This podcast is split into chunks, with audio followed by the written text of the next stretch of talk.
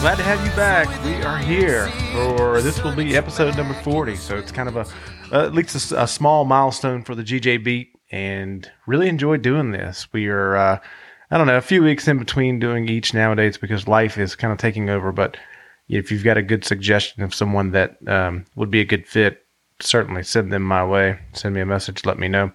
We are just off of uh, two big weekends in a row. We had the Blue Ridge Marathon, and there, there, there are way too many names to mention in all of this, but we've had a lot of folks who did pretty amazing, and some had some, you know, uh, circumstances that weren't in their favor, and we had a lot of folks who did, you know, both races, Blue Ridge and Promised Land, and finished both, and uh, it's quite a story. Uh, a lot of the guests that we've had on the podcast, Seth Thomas had finished the double marathon and rolled himself right into Promised Land to finish that too in a very respectable pace uh, on both. So it's kind of a big deal.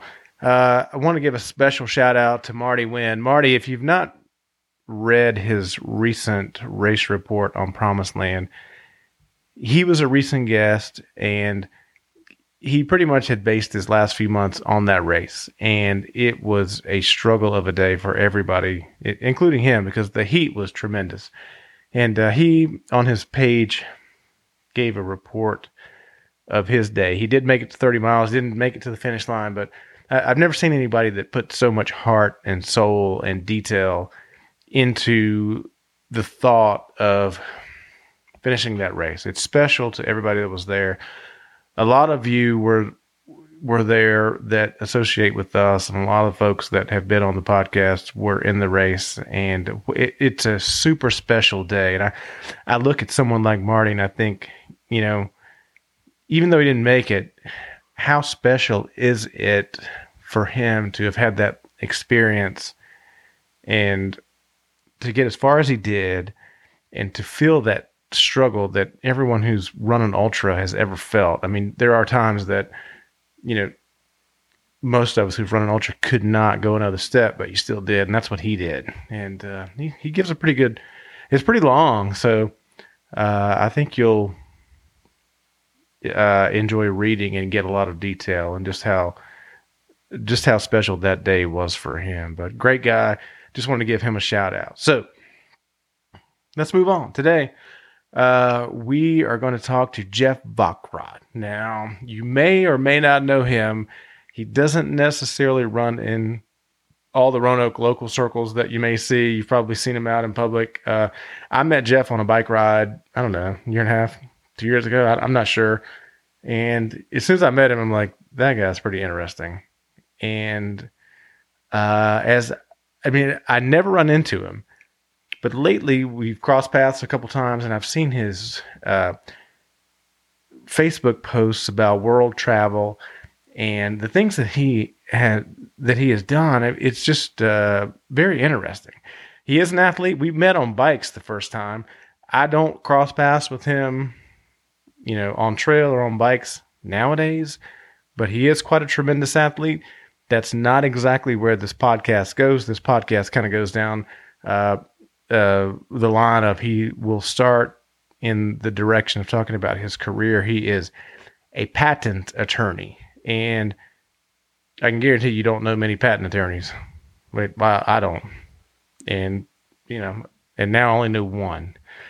So, uh, with his career, he's been able to do a lot of world travel, but within that world travel, he's been able to branch out on his own and. Uh, it's quite an experience to hear uh, the knowledge that he has, talking about his career and talking about his travels, and uh, uh, it's just one of those interesting people that um, we kind of venture out a little bit into areas that are not necessarily associated with with trail running and all that, and I think you're gonna like it. He, if if you don't know him, uh, meet him, but get, get into this one and go a little bit deeper than just the first little bit before you uh, decide what you think because he has a lot to say. He's so interesting. Uh, I'm glad to call him my new friend. He lives kind of in a local spot now that I get to see him a little bit more regularly, and uh, just a just a great guy. So let's do this. Episode number forty with Jeff Vockrodt.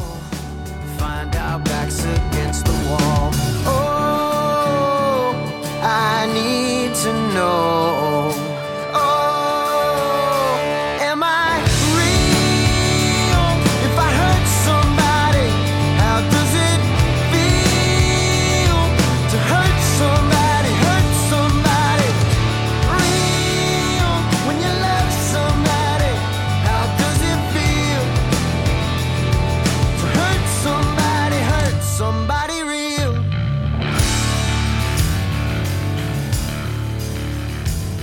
Posting online all day about that 420. I don't know what that is.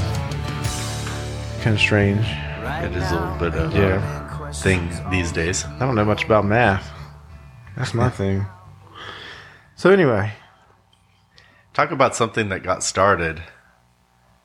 And when did that get started? Because, I mean, really, people have been saying that for as long as I've ever known. there, there's a history. I, I read the history today, and there was it's.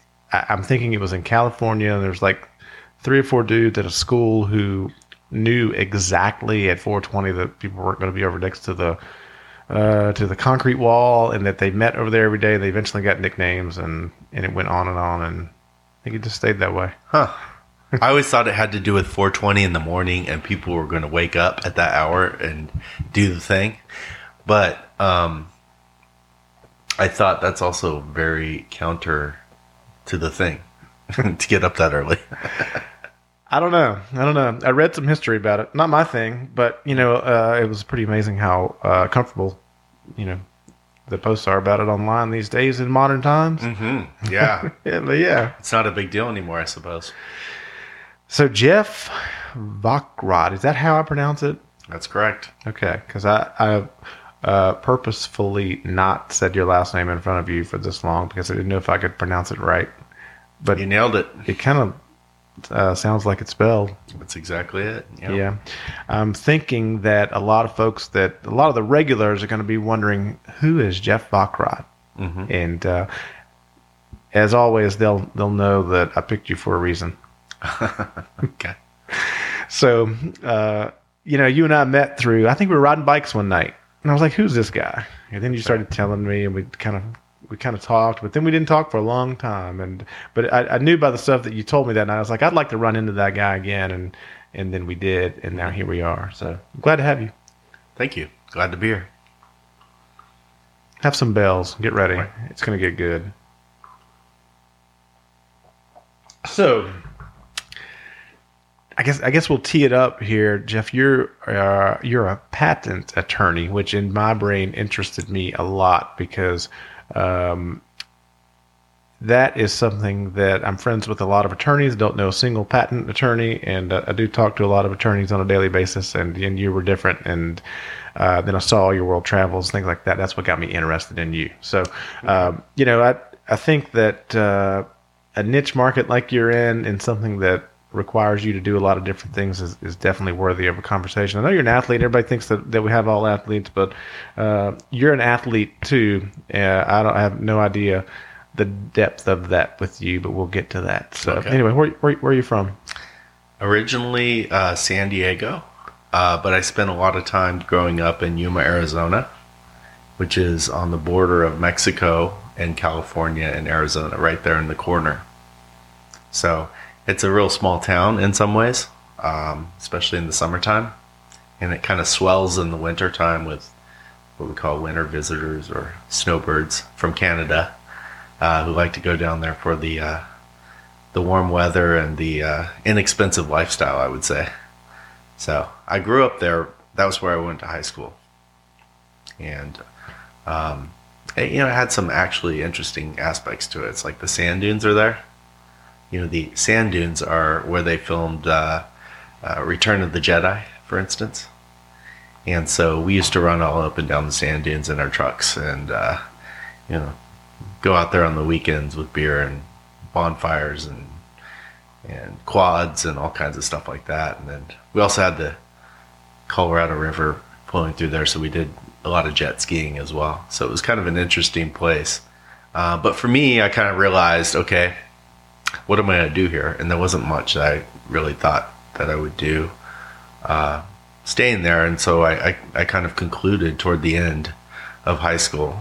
I was like, I need to get into a different city. I want to try bigger cities, do something like that. And that led me to, um, I was doing chemistry and was doing pretty well in chemistry. And I ended up going into chemical engineering. That's University of Arizona. Um, that's where I got my undergrad degree. And um, that pretty much put me on the path to be able to live where I wanted to live, decide what I wanted to do, which is a great thing.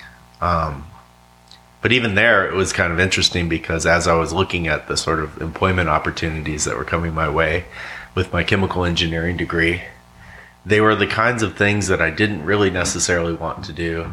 They were also kind of spread in sort of rural areas a lot of times with the chemical plants. I think one was in Lawrence, Kansas. Um, the other, somewhere in the middle of the desert, out in California. There was discussions of oil rigs in the uh, in the Gulf, and a lot of that didn't really appeal to me after I went there and saw some of that. And uh, I had a lawn engineering uh, class that I took, and I didn't really think much when I signed up for that class. Um, but we went into the section on top on the topic of patents, and uh, I got pretty interested in the concept because um, I thought it was interesting that you could go and look up this document that talks about the patent for an invention and link that back to some important invention. And that really inspired me. I remember going to the library and looking at the patents that were there uh, and documents about that and books about it. And um, an opportunity presented itself to go work at the U.S. Patent and Trademark Office. So when I graduated chemical engineering, I went there and uh, I had no idea I would go to law school until after I got interested in patents. And really, if you want to do patents, I think and you make it a career out of it, you want to get a law degree. And uh, that set me on the path to to go into law school. So we're talking 1999 uh, is when I started this whole adventure and graduated from law school at George Washington University in DC in 2005. So it checked the box for me in a lot of ways because I was in the big city. As far as I was concerned, DC, DC is a big city, and it is a big city. And um, it also presented opportunities for me later to travel in ways that I never was able to do that growing up and things. I uh, first time I was east of Texas was when I went out to the patent office job. So it's a great. It was a great opportunity in a lot of ways for me to expand my horizons. And law school was great. I had a, I took a class uh, in France actually, a summer class in France, and uh, Justice Scalia was teaching it. So that was really cool to actually have met him and to have two weeks of constitutional law discussions with uh, a Supreme Court justice. And um, I look back on it and I have a picture with him. It's kind of um, actually with my first wife and him because she was in law school too. So um, we were all together in Nice, France.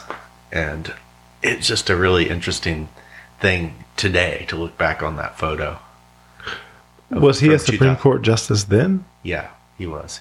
Uh, it was 2003. So, yeah, he was right in the swing of it. Um, and he was an interesting person, I thought. Um, we studied something of an esoteric area of constitutional law, esoteric in the sense that it's not part of any of the political, you know, discussion of the court, or at least not for the mainstream. Um, it had to do with appointment and removal power. It's actually a pretty important thing in terms of the president's ability to hire and fire people, and you know how far can they go. And it's interesting history there. And actually, it turned out that Scalia was pretty influential in that particular facet of constitutional law in terms of we looked at his. It was an interesting way he taught it, but he had us reading his earlier dissenting opinions, which ended up being majority opinions on that particular area, and um, uh, it's an interesting one. It comes up, but it's really, I, I would say, for the majority of people, would be really in the weeds. Um, but for me, it was actually quite relevant because there was a dispute about that at the U.S. Patent Trademark Office, and it was a case um, that ended up going to the Supreme Court more recently to now uh, that involved that subject, but the whole thing was brewing at that time, 2003. And that's the interesting thing when you see it law. A lot of these topics, anything that's going to go to the Supreme Court, often can take, you know, 10, 15, 20 years to get to the court in a case that is a good one for them to decide it on. And um, a lot of factors have to go into that. So it was really cool to have that experience. And that was my first time ever in France. So that was also an interesting time to be in France too, because it was like we were in the United States at that time taking French wine and dumping it in the gutter. And we were talking about freedom fries instead of French fries. that was 2003, right before we invaded Iraq. And that was, uh, the French were really opposed to that. And so I, I got a lot of uh, sort of I remember getting into a cab in Paris, and the cab driver says, "Ah, Americans, Americans, land of Bush." but um, there was a lot of sort of antagonism. You know, I remember, and I think it was an Onion article at the time that said George W. Bush orders France to start speaking English. but um, on a real level, uh, I remember one particular experience on that particular trip where I was going in. I had discovered rosé wine, which wasn't as popular as it is now in the United States. Like it, at the time in the United States, you had white Zinfandel, which was sort of a correction of a mistake that happened in California a while ago, but some people liked it, but it wasn't really rosé. But in the south of France, they actually have that's all they have in Nice. I, I wouldn't say all they have, but the majority of wines in a wine store in Nice are actually rosés, and it's quite striking when you walk in there. They're almost like an orangish color, and there were just quite like many different varieties of it. And the reason, I, one of the reasons is, is that I guess it grows really well there. But you see people on the beach, you know, with their sort of um, bucket of ice and the bottle of wine right in the ice, and they're usually eating some kind of shrimp or something like that. And uh, it's a it was just a different vibe than what I was used to.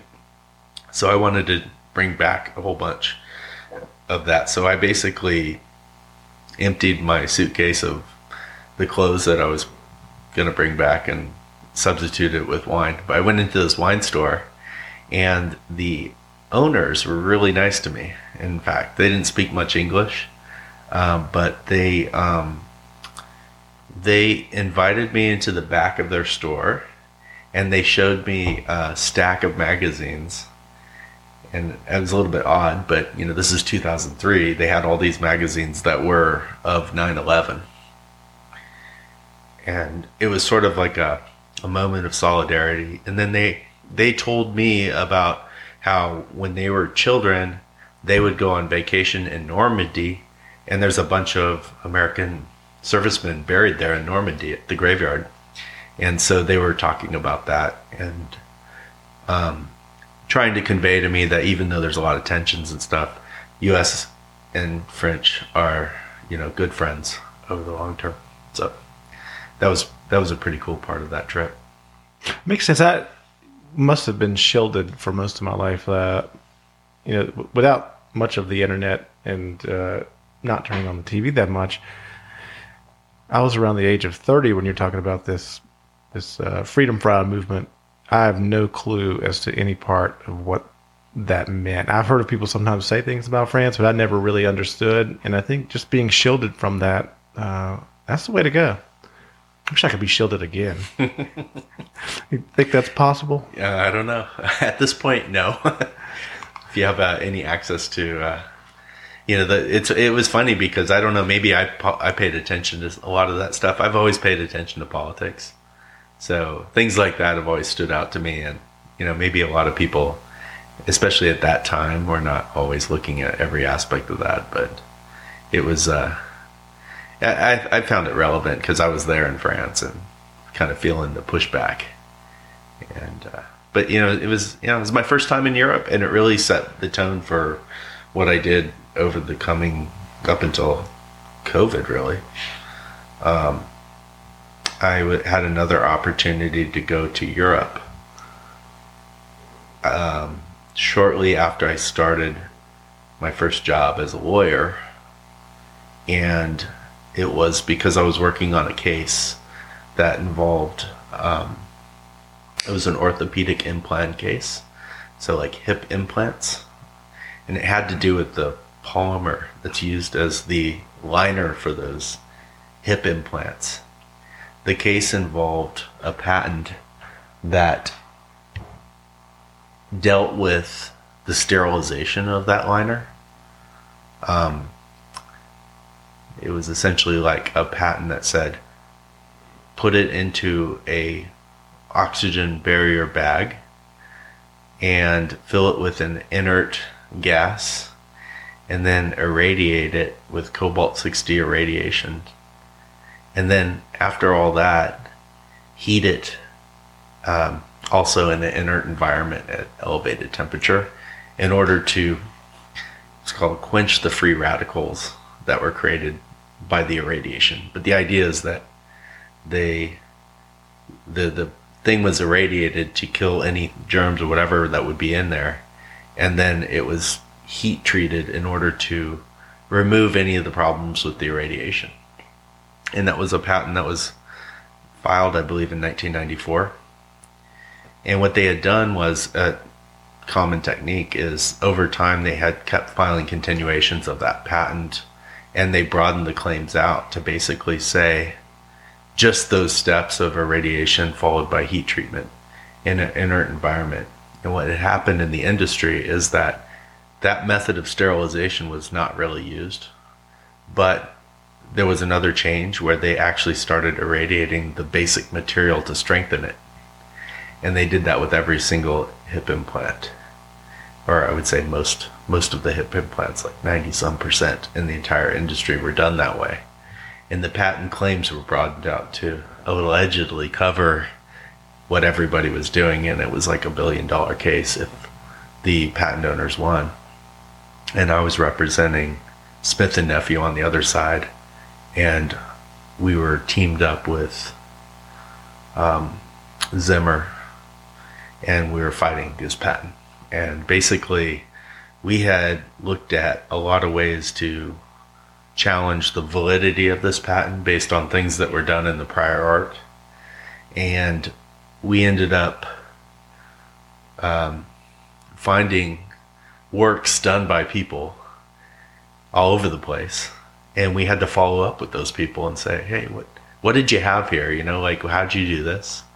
We had follow up questions, and one of those guys was in. Uh, his name was Dirk Dykstra, and he was in. Uh, he was in Leverkusen, and I went to go meet with him in 2006, I believe. And so that was my like second time in Europe. But what was also cool was that I was going back and forth for that case. And because we ended up doing some work there, I would just say. And um, one of the partners at the firm I was at was also in Europe when I was going to be there. And he was doing business development. And I said, I'm already going to be there. So do you mind if I come along with you on those pitches? And he said, Well, if you're already going to be there, I don't have to convince the firm to, you know, like pay for you to come to Europe with me. And so he did. He let me go into those meetings. And we actually had, like, on the first uh, group of meetings, uh, pretty major success in terms of one of my big clients over the years that I worked at my first firm came from that meeting. We went to a meeting in London, and it was kind of a funny one because we got the meeting on a on a kind of we didn't have a great connection with the people, but they invited us to come. And then it was such a short meeting. They asked a few questions, you know, gave us some coffee, and then we're like, we, we need to do some other things, so you guys got to go. And it kind of felt like, well, you might as well do the thing, right? You know, it's good to see if you if you have an opportunity to follow up on it. But it turned out when I uh, got back to DC, the um, the person at that company actually called me and said, "Do you mind if we just transfer all of our patents to you guys?" And it was quite a significant portfolio. So what happened then is I was able I was the guy was able to invite me back. You know, the the partner was able to justify, well, this guy did the thing, you know, so might as well if he wants to come, come. So and then I was able to go to Europe basically two sometimes three times a year from 2006 up until COVID really. And now I have a lot of clients in Europe, so um, I go around and visit these these people. Um, but we always did uh, trips for like two weeks. We would do like nine cities in two weeks, and we would do sometimes two or three meetings per day in each of these cities. So um, a lot of people said, "Oh, this is like your vacation." You know, at the office, they're like, "Oh, you just go on vacation there, right?" It's like, well, getting up at 5.30 to get on a train to go to the next city followed by three meetings and then it being like close to midnight or after midnight when the last dinner's done followed by you know getting on a plane the next day at 9.30 in the morning to you know go to the next city. It was quite grueling actually. But we met i met so many people. I met so many europeans. But like uh, I, I was reading earlier because I, I didn't have a ton of information, but um, to be a patent attorney, you need to have a background or a degree in something prior to that, like chemistry or biology or, or engineering, or and, and you tell me because I'm just going on what little I know. It's largely correct. Um, in order to be registered before the patent office, there's technical requirements, and those are met by a degree.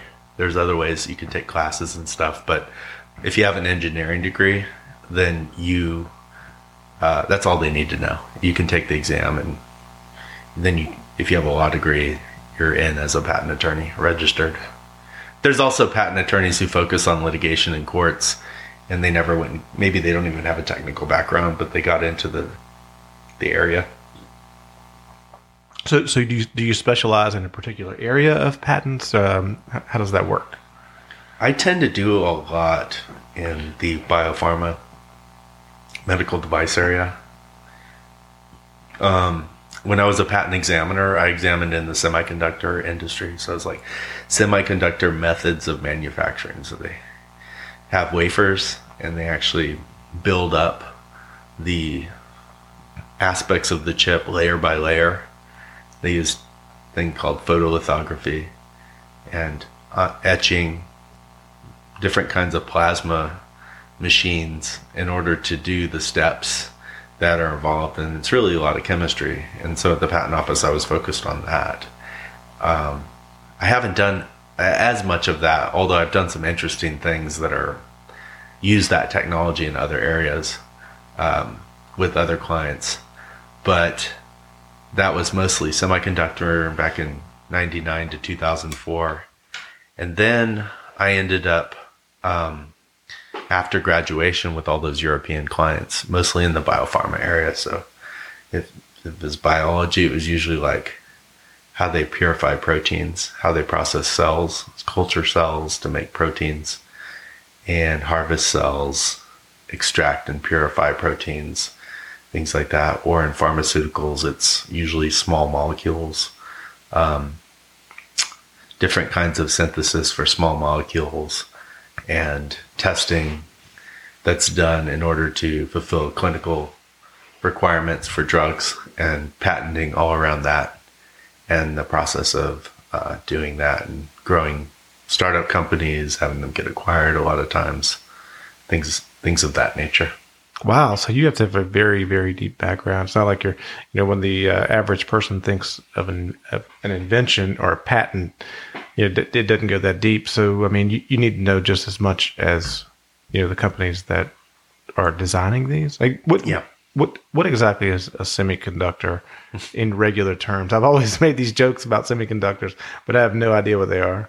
Yeah, so it's um, the majority of them are based on silicon uh, material, and uh, there's a processes of adding impurities to silicon that change the electrical properties of it, and uh, there are ways of modulating the material to create what's called a junction, and a junction can be used to create a switch.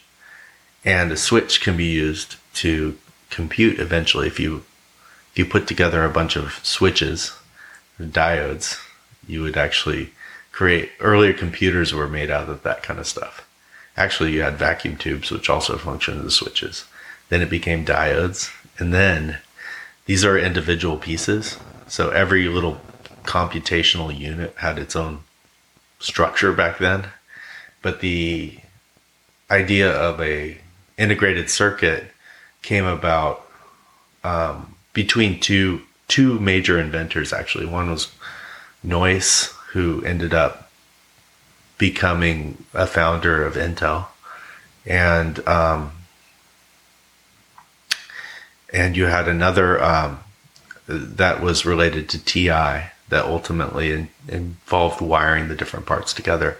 So Noyce figured out how to create these junctions inside a single or several junctions that are connected.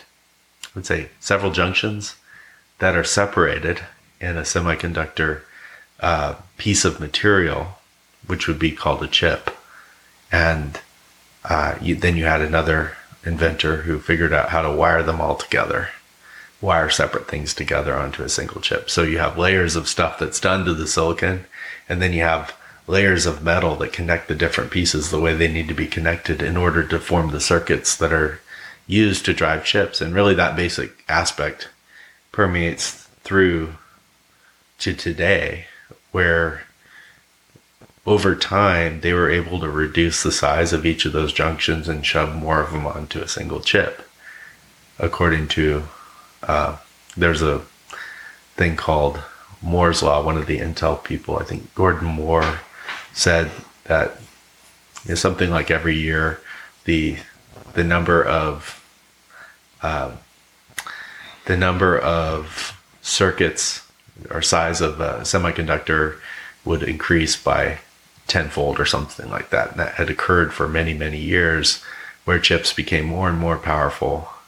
And today they just have been able to miniaturize them to the point where you can have just many, many, many uh, switches essentially onto the same chip. And um, the technology is always pushing the limit. So it's it was always the latest in terms of how small you could etch something, you know, in a material, how small you could put a pattern onto something with photolithography. And dealing with as things became more microscopic, it's almost like on an atomic level where they're able to create patterns and and do it all in a process that's repeatable and manufacturable.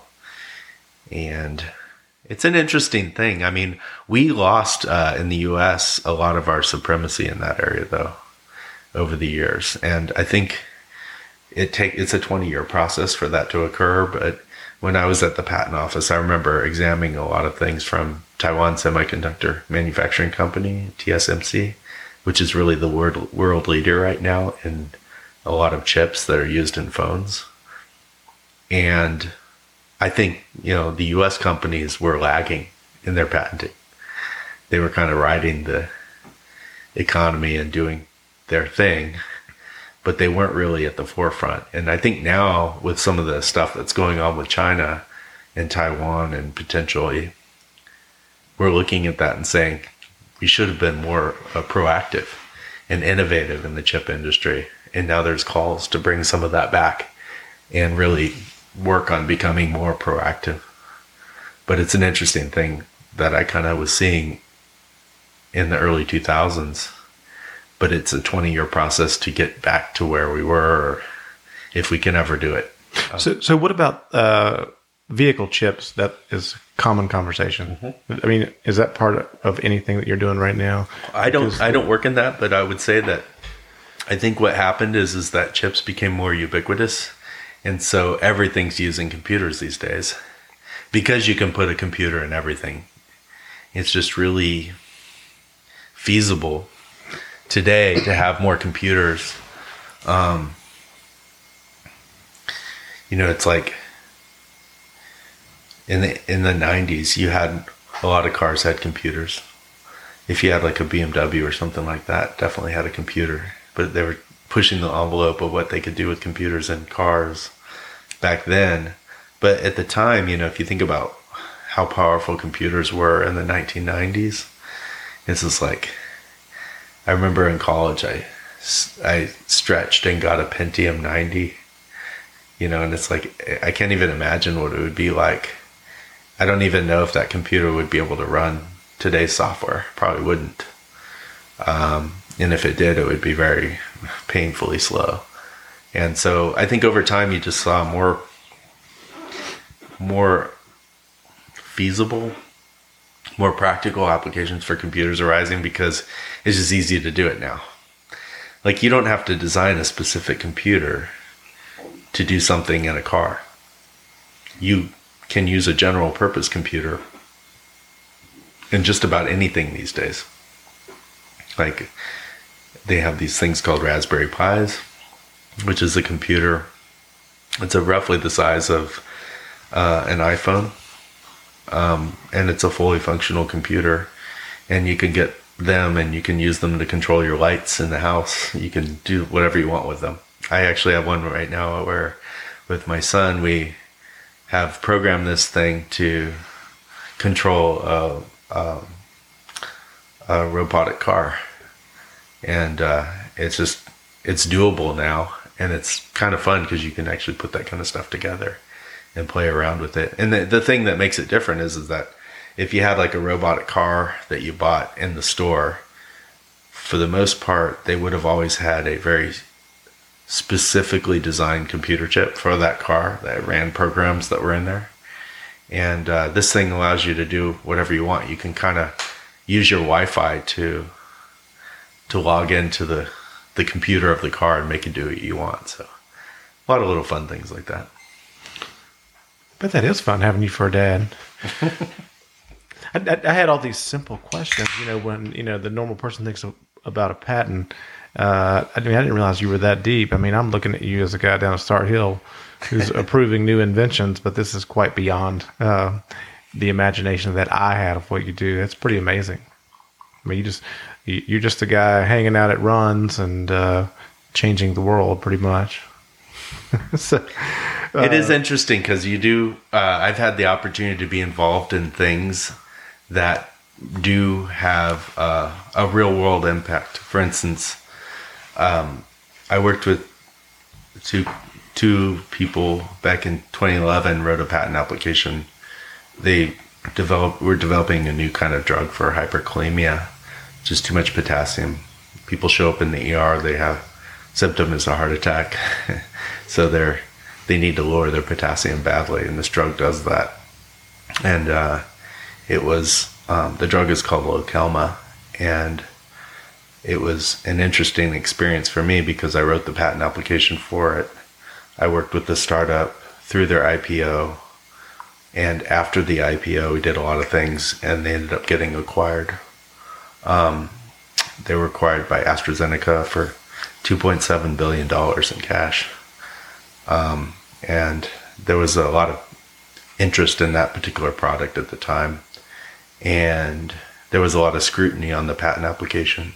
And that was fun for me because i wrote it. So i had a lot of people asking questions and things and making sure it would be an effective patent for that. So um, i think i also just learned a lot about the whole drug development process because when you work with the startup you get to know everything about what happens along the way. So you end up seeing how the parts fit together more so than if you work for a big company and they just have you do this one thing and you just do that. Um, and what's cool about that particular product is that whenever I meet anybody who's worked in an ER, they know it. They know it here, they and, and all around the country, probably in Europe too, because it was a pretty important drug. And um, yeah, things like that. You know, you don't get a lot of those experiences. Those are like you get a certain number of them, I guess, in a career if you're lucky. And um, I was fortunate in that way. And it is largely luck because it depends on who you're working with and whether they have a success or not. But I've used it quite a bit in teaching. So I've been invited to teach in a lot of uh, graduate programs and things. Uh, when I was in New York, I taught at Yeshiva University, and um, I was invited to speak at a lot of the universities in New York. And actually, on Monday, I did um, a class in chemistry for uh, uh, Polytech, and um, was able to talk to the chemistry students about patents. And um, it was an interesting presentation for me because I've been working on telling the story better so that people can understand it or are more interested in it. And rather than talk about the case that just comes along that it has the legal issue, which I think a lot of people do, but there's no way to connect with anybody on what that what why that case mattered at all. And so what I did was I went back and I I have a a blog which I call Inventive Adventures and www.inventiveadventures.com where I've put forth some stories about patents that were important. And what I did with this lecture is that I used those stories to tell the patent to teach the patent stuff. So I kind of had to go back and look at the patent claims and see how the case went came out and then made a presentation about the issue but involving like Edison's light bulb patent which is an interesting patent We talked about that. Go into that a little bit because it's real. It was really cool the story that you told me about that. yeah so there's a quote by Edison um, a reporter said something to him like you know aren't you disappointed that you had to try 10,000 things before you found something that worked and he said something to the effect of, you know, I, I, I haven't failed 10,000 times. I just found 10,000 ways not to make a light bulb. and in that case, that quote, and I, I, I wasn't sure if that quote ever came from that case. You couldn't really, I wasn't sure if that was directly from that case, but I think it probably was because when you look at the Supreme Court case that involved the Edison light bulb, it's called the incandescent lamp case.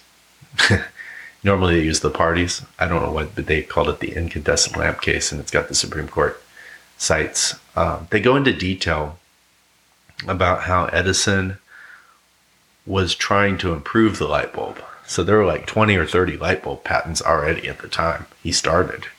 So it was like right there you have the mindset of Edison, which is like, yeah, well, there's a bunch of patents out there, but none of it works. Um, none of them last a long time. You know, I think that they were saying a lot of them lasted, you know, an hour. and, you know, who wants a light bulb that lasts one hour? Be tough to sell. Yeah, Lowe's promises me that they last like 13 years now, but I don't think that's It's an interesting thing because 100% true. Yeah, 13 years. Nobody's around. Nobody's keeping track anymore. That kind of thing. I do. I write the date on them. That's good. No, that's a lie. All right, go ahead. Sorry. So the the thing that Edison did was he actually had a he had his research facility and he had people working for him and he sent people all around the world because what they were doing is they were making the filaments back then out of plant material. They fi- they would use fibers like paper and they would put carbon on it, carbonized filament. And what they were doing is is they were testing different materials and I think that's where he got 10,000 from because I think they tested probably 10,000 different kinds of materials because they ended up focusing on and finding one particular material that became the material that he used, which was bamboo from a particular part of Japan. You know, the idea was they were actually looking at bamboo from all over the place. It just happened to be in one particular place, the bamboo grew in a certain way. And afterwards, they were able to look at the structure of it. And They said it's like when you look at it with a microscope, it turns out that the the fibers are really heavily aligned in one direction compared to other natural fibers. And they ended up making the light bulbs out of that material. And I think it was 1200 hours is what they got, which at that time was pretty good. And in that case, what happened was um, there was another group called Sawyer who was developing a light bulb as well, had a patent on it. And the patent was before Edison's patent. So it's called prior art. But it's also, excuse me, if it um, covers what Edison is doing in its in its claims, then Edison would infringe this patent. So Westinghouse purchased that patent from Sawyer, became the owner of it, and sued General Electric and Edison for their development of the light bulb. And the Supreme Court looked at the case and said, yeah, but all you say in that earlier patent is something like carbonized paper as the filament. And we know that doesn't work. So they had this really broad claim, but they didn't have much that they taught in terms of how to actually improve the situation. And the court went into significant detail talking about all the work Edison did to get there and said, we can't enforce this patent against Edison when the earlier Sawyer patent really didn't teach anything like what was needed to bring this thing to work. And what, what it illustrates is a concept in patent law called the enablement requirement. And it's uh, a requirement that looks at the scope of the claims. It says if you make a really broad claim, you have to really support that whole full claim scope. And it usually looks to see if you're trying to cover something that's a drastic improvement, it may be difficult. And that was the lesson from patent law, but I think the story is more interesting in a lot of ways. Uh, but I, you know, it's it's how a, a human brain is wired to uh, retain information in story format. So, if you can tell a good story while you're teaching it, the student's more likely to remember the lesson. And I think that's what really kind of gets me to want to look at these things in views of stories. And the stories are often interesting in their own right. I mean, the Thomas Edison one just involved that sheer amount of rote effort that went into development of the light bulb. Um, and it was really like that set them on the path of making light bulbs. And they all knew that if they could make a filament out of tungsten wire, it would be the best thing. But they never figured out how to stretch out tungsten into a wire until I think it was 1913. This guy Langmuir that was working with GE got a patent on how to make a tungsten filament, and that ended up being the light bulb that we maybe even still t- use today to some degree. Certainly, those like cool, fashionable, old school light bulbs a lot of those probably had tungsten filaments. And um, yeah, it's kind of interesting because that's how innovation a lot, a lot of times work. You have to get to a point where it becomes a business, and then it's worth pushing the envelope. Eventually, you get there, you figure out the thing, um, and um, I think that's an that's kind of an interesting story. And it's also just everybody knows a light bulb, so makes it Or, or, or so, what's the limit? Like, let's say we get the Edison light bulb approved, the 1200 hour one, just as an example. Um, for how many years before anyone can duplicate that? So patents are today, you get 20 years of exclusivity from the filing date. So you file your patent application and roughly more or less three years after you file it, it gets granted as a patent. And then the idea being that there's 17 years left for you to exploit your invention. Um, that law changed in 1995. We we became more harmonized with the rest of the world, but before that, it used to be that you got 17 years after your patent granted.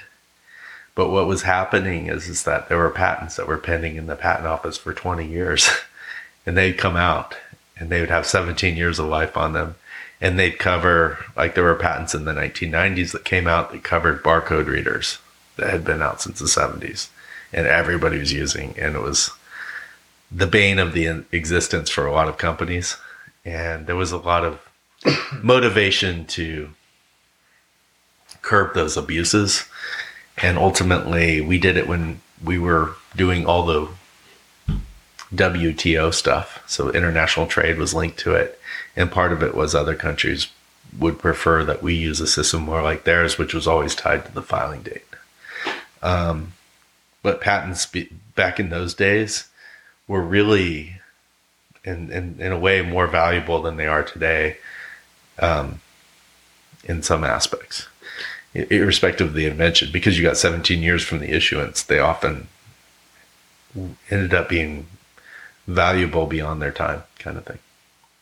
Seems seems like to me the gray area and the the level of research that you'd have to do, you know, for others who are claiming to make you know the same products just seems endless to me, and especially once you get into talking about making semiconductors and chips and things like that. Uh, yeah, that's true. It, it, it's I mean, I mean, I can imagine myself being a judge and stepping up on the stand and someone explaining that to me, and I would be like, uh, "Okay, all right." judges will work with well both parties on both sides are fighting right? And the way litigation goes is that each side tells their story through witnesses. That's how you do a litigation. You're calling witnesses and the other side gets to cross-examine those witnesses. And one side will have their experts and the other side will have their experts and each gets to cross-examine each other and the judge essentially presides over the thing and then the parties file papers uh, in the process. Um, you could have a jury trial where a jury actually decides the issues, or a judge trial, bench trial, we call it. And in those cases, um, the judge will issue an opinion, and the opinion will include the judge's findings and so forth. Um, but there will also be different kinds of motions that can occur, and the judge ends up for the most part, judging between two sides rather than trying to come up with anything on their own.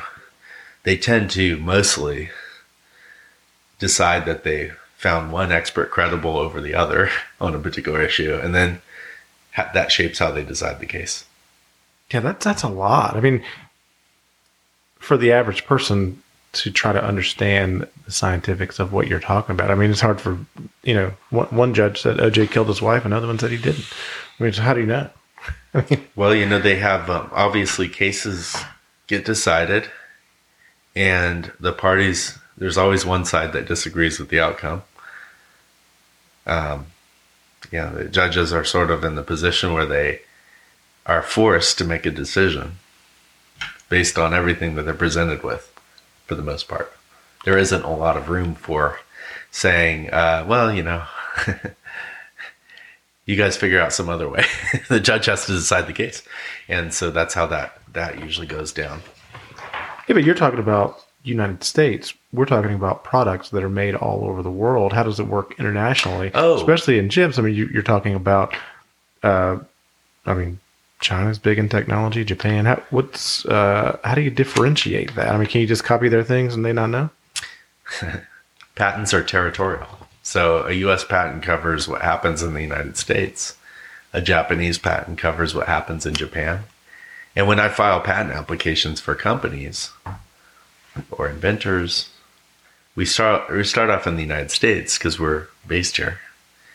Um, but we file what's called a patent cooperation treaty application, which is more or less a placeholder that gives us two and a half years from the filing date that we filed in the United States to then file in all these other countries. And the key thing there is we're delaying the cost because it's very expensive for me to decide that we're going to file in 13 different countries So that means I'm reaching out to 13 law firms in each of those countries, retaining them and having them refile the same application with translations into the local language.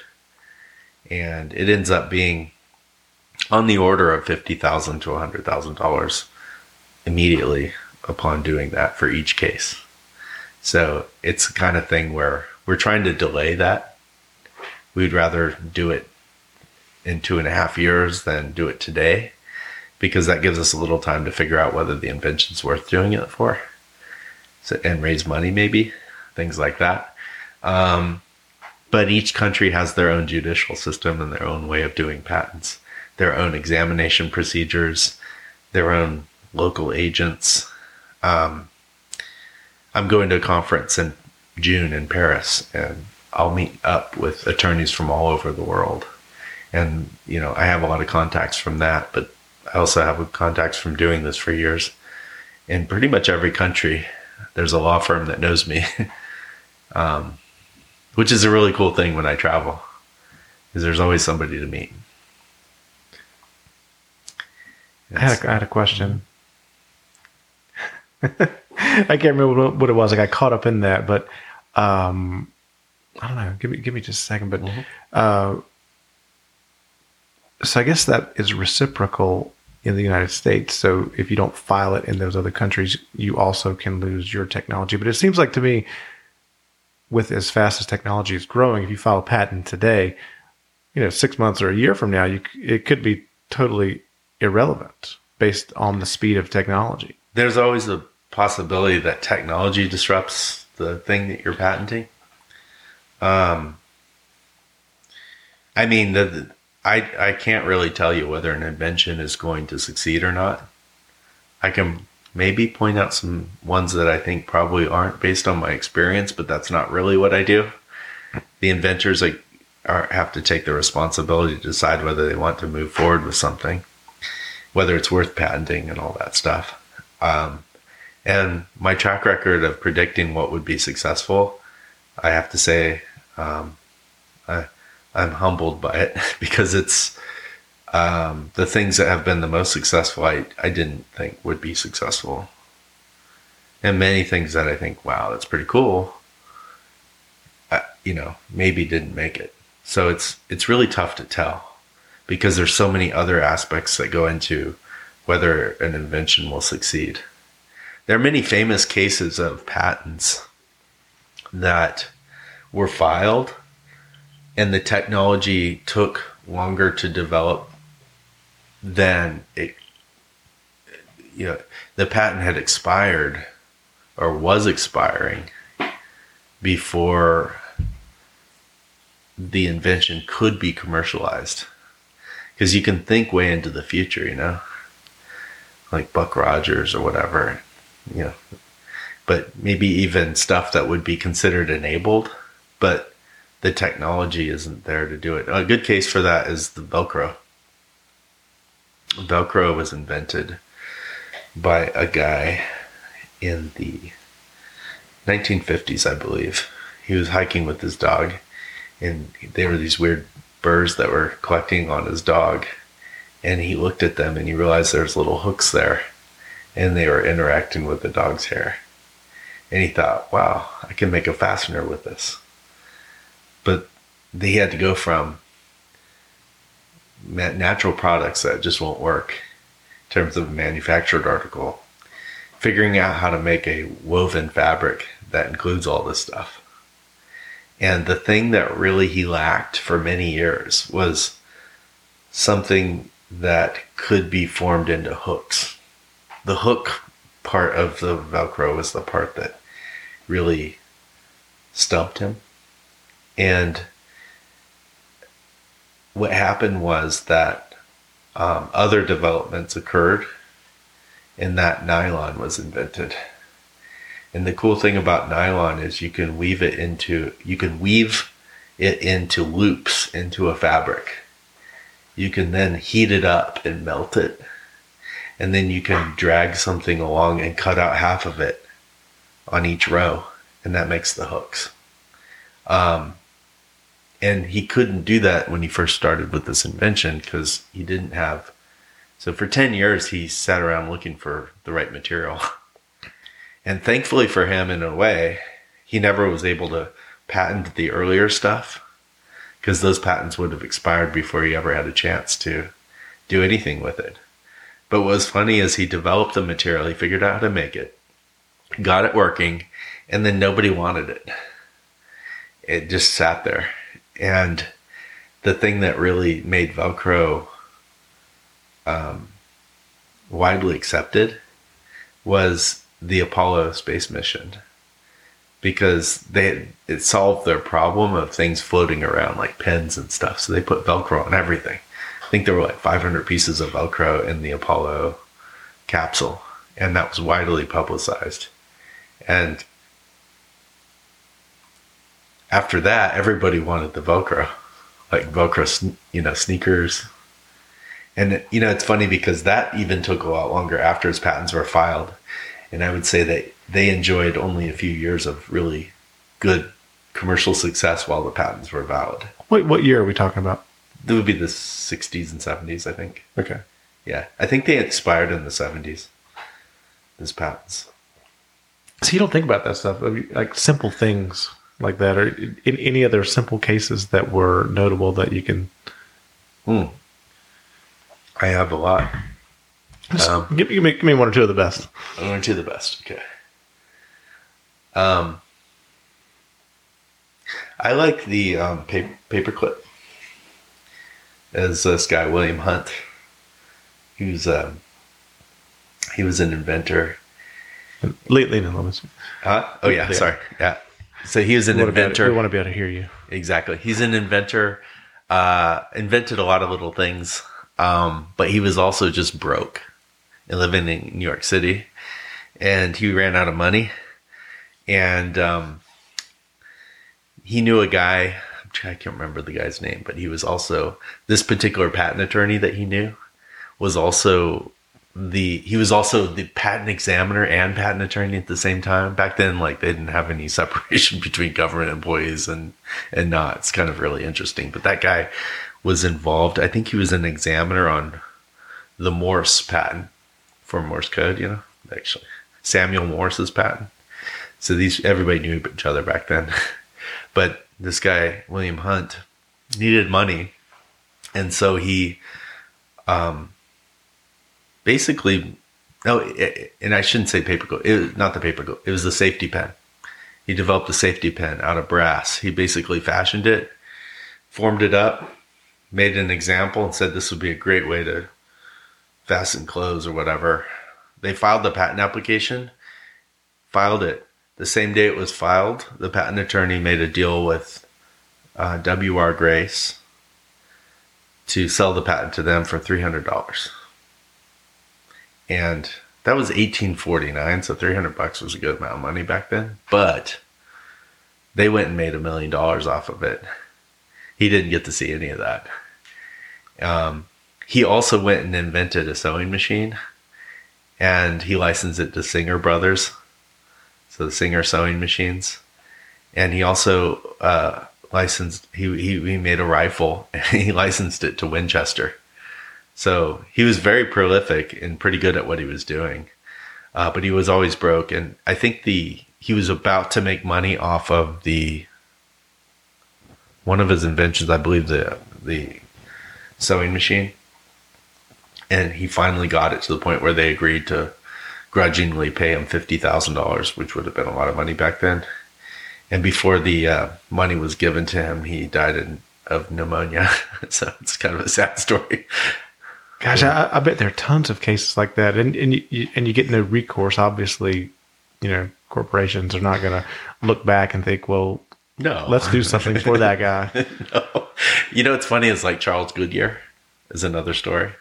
He he invented vulcanized rubber, and he was back then. They had all the rubber was natural rubber, came from like Indonesia, whatever uh, the rubber plant, and they would make shoes and stuff out of it. But the problem is, is the soles would last like like about a week. So everybody knew it'd be a great material if you could like strengthen it and Goodyear spent a good part of his life trying to do that. and he was in de- he was in debtor's prison at some point. This is like in the early 1800s. We had debtor's prison. Um, different world back then. He was still working on this invention while I was in prison. it's kind of funny. Um, but he was what he did was he was demonstrating some of the stuff that he was working with and messing with things and he had the idea of trying to add sulfur to it and they were kind of blending it together and things like that and he was flinging some around and some landed on the stove and it cooked and when it cooked it formed the material that is like a car tire vulcanized rubber means you add sulfur and you heat it and he patented that and the sad thing in his case is that the US was a nothing country at that point. The British Empire was where it's at. So the British patent would have been much nicer. And he sent a, a sample of his material to the real rubber person of the world in Britain, which is called Han- a guy named Hancock. And he didn't tell him how to make it, but he sent a sample there. And that was not a good decision because once you know something can be made, you'll try everything to get there. And Hancock did do that. And he reverse engineered and eventually filed his own patent application. And he filed it a week before Goodyear filed his European, or his, not European, his United Kingdom patent. And, and to make things worse, they attacked Hancock's patent based on Goodyear's sending him a sample. But under European law, it was different. So European law was not a first to invent country. It didn't care who was first to invent. It was always who who was the first to file. And once the court was satisfied that Goodyear never told Hancock how to make it, and Hancock filed first, the he uh, Goodyear lost the case, but he was actually unfortunately not very smart about litigation. He traveled to UK for the case, and Hancock, before the day that the judgment was going to come out, offered to split up the worldwide half with him.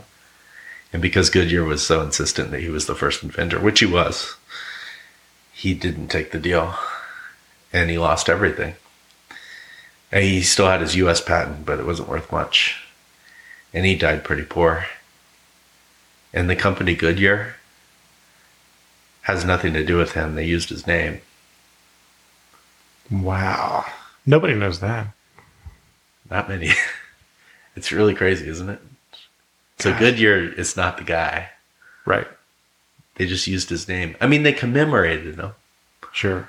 but he's already dead. And It's tragic. I bet there's a ton of tragic stories like that. But it, like even right now, current day, I mean, I'm sure there are just tons of battles in which people don't necessarily take the right steps and they lose out.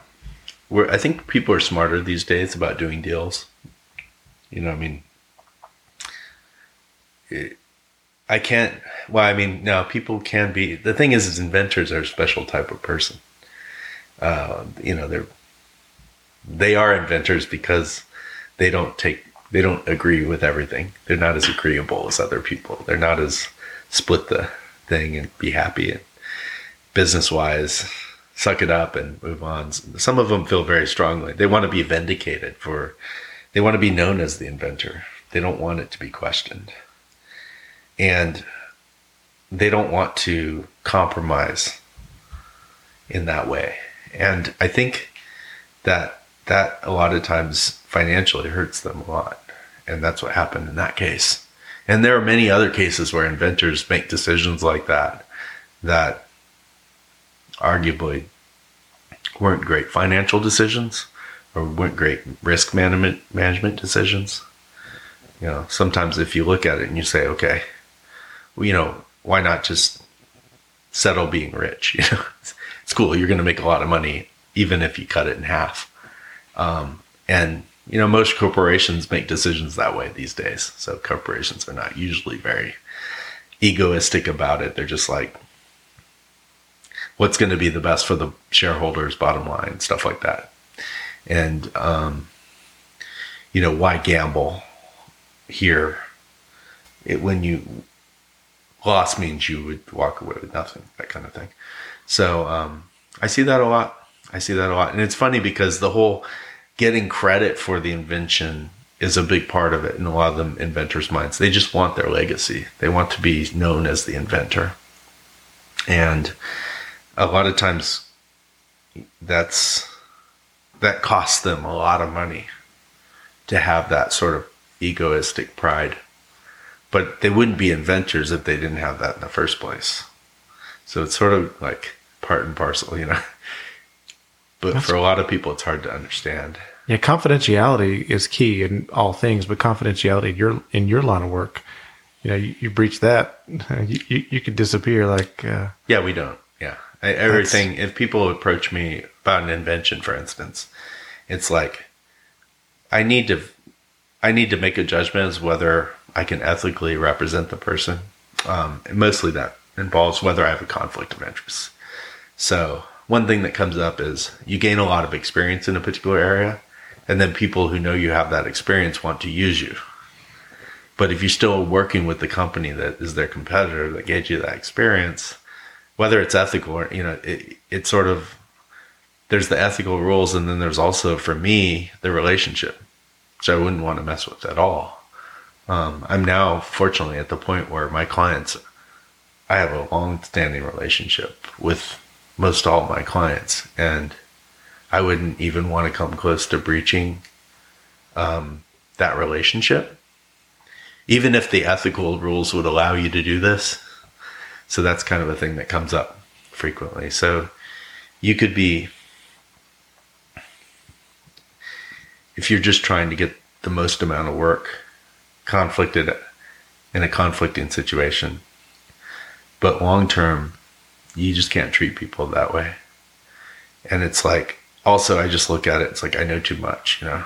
One of the problems is if I know a lot about a particular area that I've learned from a particular client, and somebody else asked me to draft a patent application right in that area, who's to say that stuff that they one client gave me doesn't spill out to the other? So there's really real considerations there that we watch out for all the time in in in that kind of thing. But the other thing is is that if somebody comes to me and I hear them out about their idea, there's no way I'm going to do anything with that. You know, that would be against their interest.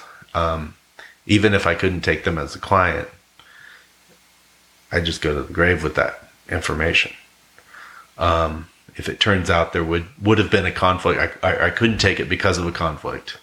I would do as much as possible to not allow that information to be used in a bad way, even if they wouldn't be a client. So you end up in these situations. You have to make the best judgment. And you know, I've had it where before somebody's talking to me and I know they're in an area and I know too much. I stop me. I, I represent this. You know, I can't I can't take you on as a client. So please stop telling me anything. Don't tell me anything about what your invention is. And if you need help finding an attorney, I'll help you with that. I, I know people, um, that kind of thing. Um, but it is a it is an interesting area, and you know it's funny too because it's like that pride of invention can be used in different ways. Like the the guy who was the voice of Tigger in Winnie the Pooh patented an artificial heart. He actually was making the dummies and stuff. Turns out he was friends with Dr. Heimlich in New York City. Dr. Heimlich was a famous doctor, and we know him from the Heimlich maneuver, but he was also a surgeon, and he was doing a lot of heart surgeries. And um, he was also just on the scene in New York and going to casting parties and things like that. And that's where he met uh, this guy who was the the voice of Tigger from Winnie the Pooh, and he was a famous ventriloquist. Um, I could look up his name real quick, but uh, he, the he encouraged his ventriloquist friend and his idea because what was happening was he would go to the this is a different world, a different time, but they were friends enough that they were hang, he was hanging out at the surgical site, and they were losing a lot of patients because they were their hearts were failing, or they needed an artificial heart to keep the blood going while surgeries were happening. And that was his idea in the in the fifties, early fifties, I believe. So Heimlich um, is his name's Paul Winchell, and Heimlich encouraged Paul Winchell to file his patent application on the artificial heart, which is really like a wood mechanical thing. He got the patent issued. It was such a novel concept back then. There wasn't much prior art, but he he never developed it into a working artificial heart. Of course, it just sat there in the archives, patent office. Um, but then in the 1970s, you actually started to see the Jarvik was the developer of the actual artificial heart at the University of Utah. They actually made the first implanted in human working artificial heart that happened in the early 80s. And the university was dealing with the patent application and it got rejected the Jarvik Heart patent application got rejected over Paul Winchell's 1950s as prior art. And because it came up, there was also a question as to whether they would infringe Paul Winchell's artificial heart. So the university reached out to him and said, Would you mind just donating your patent to us? We actually were making a real artificial heart. And he said, I would be happy to. And he did. And Paul Winchell, to his death, claimed he's the inventor of the artificial heart. And Jarvik was really pissed. Thinks it's a scam. It wasn't real. And the university department messed up by asking him to donate it because once he donated it, they pretty much took it under license for free, zero dollars. And business wise made a lot of sense. But from the perspective of the egoistic inventor who wants to be known as the inventor, he had to share in a way. And Jarvik has always disputed that. And Winchell always said, I donated my patent. What do you mean? They asked me to. Wow. so, like, it's a funny story, right? It's like the reverse. Somebody gains the sort of moral inventorship claim if you ask me, I you know there wasn't much that Winchell really contributed to the actual development of a working artificial heart. It's a good idea. It might not have been what we call enabling. If Winchell had had to sue Jarvik, wouldn't it have been just like with the Edison patent where the court would look at it and say, you didn't really, you have this broad claim earlier like Sawyer did, but you didn't really provide the public the, with the invention. You're just suing over it, and that might have been. I think it would likely have been found to lack enablement and would have been invalid if Winchell had tried to sue them. So it was really a mistake on the part and way of the licensing department, the university or the university patent department to ask for that because it gave an opening. It was a good economic decision, but the actual inventor really hated it, and it ended up being kind of a a stain on the complete claim to have totally invented the real working artificial heart. But people in the industry, I think, probably don't doubt that he was really Jarvik was really the driver of getting this thing through clinical trials and such that would actually be implanted in somebody. But it's also an interesting story too because Winchell knew Heimlich, and Heimlich always supported Winchell. So people ask Heimlich, "Who do you think invented the?" Oh, it was Winchell. He did it, and Heimlich was involved. so they were friends. So That's a crazy business. Let, us take five, but Okay. I just want to say, you know, in this type of work, even though you've got a constant battle between, you know, uh, opposing parties, you know, you, you don't hear anything about it like other things because I guess you have to shut your mouth. it Yeah, that's what's fun about telling these stories because I don't, I'm not involved, so I can just say whatever I want. I can bring it all up. Yeah, but you're right. Yeah, so, so no matter I- no, no matter how mad you are, you have to shut your mouth, except I- through legal, you know, battles. exactly. Okay, let's take five. I got a lot more stuff.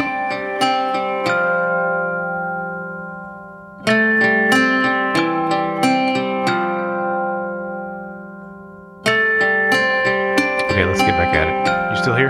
Yeah. All Here. right, yeah, lean close to that microphone. Okay. Gotta get it good. All right. So I, I, um, you, you know, just just have all these thoughts based on you know the conversation that we've just had now for a while, and and I base it on me just hanging out around Roanoke, doing trail runs and doing things. And like I said, I met you after a bike ride one night, and you were telling me all about what you did. I was like, that's that's really cool and really strange to me, and I'm just not sure. And then you know, I just think about we sit beside people at all these places all the time in this small town of Roanoke, and you have no idea riding a bike together that you travel the world nonstop, involved in all these awesome things, and um, you know, it kind of makes me, you know, I'm really glad that we've that you know we've done the podcast because I've had tons of people come through this room. All right, get down. We got a cat in the room, and I have tons of people come through this room that are from all over the country, all over the world, and, and do all these awesome things. Then they end up, you know, right here in my basement in my house in Boone's Mill, and you know, just hearing what the stuff that you say is it's pretty amazing. So I'm, I'm glad that we get to showcase people from, you know, who who are around here, and uh, I don't know, it's pretty awesome. We're gonna keep going, and I, I think what not only piqued me about your you know your career stuff is I was on Facebook one day and I saw that you were in Colombia, and I was like, you know, all my life I've studied Colombia because of the, the you know the unrest, and it was always in the newspaper when I was young, and it was always in the newspaper because of really really uh, you know brutally violent you know uh, cocaine wars. Exactly. And I just thought that is not where I want to be, but I, I, I want to see it from afar. So I, I mean, I read about that place forever, and I saw that you were down there having dinner in these sky bars, you know, Yeah. looking down from the mountains onto the cities, and I was like, "Holy cow!" I sent you a message while you were in Colombia, and I was like, "Look." I don't know what we'll talk about. When you show up, I mean, we'll we'll figure it out. I, I, I guess we'll figure it out. I have no idea what we'll talk about. You didn't even send me a, a, a bio today, so I have no notes on you except for a couple questions I had. And uh, but I saw that I was like, that is amazing. So your world travel, I thought was mostly for work, but it's not mostly for work. It's a lot of um, because you want to. I, I want to learn about Colombia first. True. Um, well, we've had this pandemic, and so all my business travels was cut off. I mean, people don't go to the office, so it's hard to have a, a meeting with somebody, and everybody's doing everything on Teams in Europe and so forth. So, for a good part of the pandemic, um, my travel was actually limited to my own personal travel. So the thing is, is it started out in Mexico. Um, I um, joined this new law firm in 2020, and we did a uh, a get together in Cozumel. And my flight back was really bad, and I work from home, so I decided I'm not going to do that flight and everything back then you could change the flights without consequence because of COVID. So I was like, well, let's check out Playa del Carmen, which is across the way in Mexico. So I went to Playa del Carmen and got an Airbnb. And I, I usually like to stay in an Airbnb rather than a hotel. It's just for me, it feels like I'm closer to whatever community I'm in. If I'm at an actual Airbnb, there's a host who's a real person um, versus at a hotel with concierge, and they're basically you're gonna see a lot of tourists and things, and it's gonna be like ten times as expensive usually. So, um, for the most part, I like to use the Airbnbs, and I was doing that there. Um, I met a group of people and ended up inviting a buddy of mine, and so I ended up staying in Playa del Carmen for uh, like a month last year, um, and I started reaching out to some of my friends who had become digital nomads during the pandemic. And one of my buddies, Ryan, actually was in Costa Rica. And we had somewhat planned tentatively meet up in Costa Rica, but he was like, dude, I'm moving to Medellin next. That's my next spot, Colombia. He's like, you should come check it out. And I was like, Colombia, man. I had the same thoughts you had because, you know, when I was, you know, what was the 1990s, Two- early 2000s? It's like Oh, yeah. Pablo Escobar, all that stuff. And Medellin was like the center of like judges being executed, and the there was the Pablo Escobar, and then when he was forced out, there was the people who were anti Pablo Escobar who were just as bad, and then the people who were anti anti that, and it was like really just a terrible situation uh, for the country to go through, and you also had the rebels, the FARCs, and all that stuff who are still there, but like, kind of like marginalized at the moment. Um, although I have to say, they're at any point in time, you could be driving down the street and people jump out in front of you with, uh, you know, sort of fully wrapped in black and stop traffic and create a havoc for a while. For the most part, if you're in a big city, there's not much that's going to happen to you. They're not kidnapping Americans like they used to, that kind of thing. Um, and I think the threat level, the violence in Medellin is exactly the same as it is in New Orleans right now. So that's about the kind of thing. I look, you got to watch your back when you're in New Orleans. It's no joke. Yeah, no kidding. you don't want to go walk around the wrong neighborhood there. You, you, you- didn't see anybody jump out of the car and do that, did you? Well, I have a friend there. Um, she showed me video the other day of this happening, actually, to her. Um, yeah, I can share it with you here. It's Well, pretty crazy. you, you know, the, the story was they would ride by on those little motorcycles hmm and just blow people away. Yeah, they're not blowing people away. I don't think. We and we, you know, um, my friend Louisa, who had this thing occur with her, um, just last week. You're pulling this up. I feel like you're like young Jamie on Joe Rogan. Like, show it to me. I show totally it, do. Show it, Jamie. You got to. I mean, Let's see it. Pull it up on the screen. I'm going to see if I can get this for you, but you know, we're going to see if we get it. But if we can't get it in a second, but the thing is, is um, she does transportation logistics, so she pretty much knows like what the trucks are, where they can go, where they get robbed, you know, where they get hijacked and stuff. That does happen. Trucks So, get- so it's mostly robbery stuff now. yeah, of- things are robberies and stuff. And well, it's- man. Well, I mean, back then it was it was pure on violence. It didn't matter. I mean, you just abducted Americans, and well, I guess they got a lot of oil folks, and you know, demanded ransom stuff like that. But yeah, okay, let's see this. So is, is it is this your friend that videoed this? Mhm. she's she's a she's unfor- in the unfortunate spot of being the front car when they started stopping cars on the on the freeway there. Holy cow! I mean, those guys don't look like nice guys, do they? No, they they don't. She was there for like an hour. But there was what, what? So what's the point? You know, uh, guys are in black suits and they are. I'm not sure. traffic. I'm not sure what they that what their end game is there. A lot of times they were doing it to protest. Um, we all eh, when I first went to Colombia the first time was in May of last year, and I, I remember that's when my interest peaked. Yes, exactly. Um, so I went there to visit my buddy Ryan, and um, the first time I went in, I got deported. I'd never been deported from a country before. I had the wrong kind of test. They wanted a PCR. I got the antigen test. To fly back to Miami. I was actually kicked out to Miami. but you know, as an American, for, a COVID de- test. yeah, for a COVID test. Yeah, it was so s- stupid. Um, in the sense of everything that has been done stupidly, they were they were about on par for that, right? I mean, you could get a COVID test, but the policy was they were really at the time trying to discourage anybody from coming to the country. So that's a good way to do it, right? Yeah, brutal, brutal. Uh, I would say brutal, but like huge consequence for not. I mean, because I, I basically had to pay for the plane ticket twice. So back to Miami, got the right tests. I did come back. I was there. I lost two days on my Colombia trip, which was out of a little over a week, so it wasn't too bad. I still, you know, I had to explain to the Airbnb like I'm not going to be there today, and of course you got to pay for it when you're not there unless it's booked and all that. But um, end up getting there, met up with my buddy, um, and um, really enjoyed the time in, in Medellin.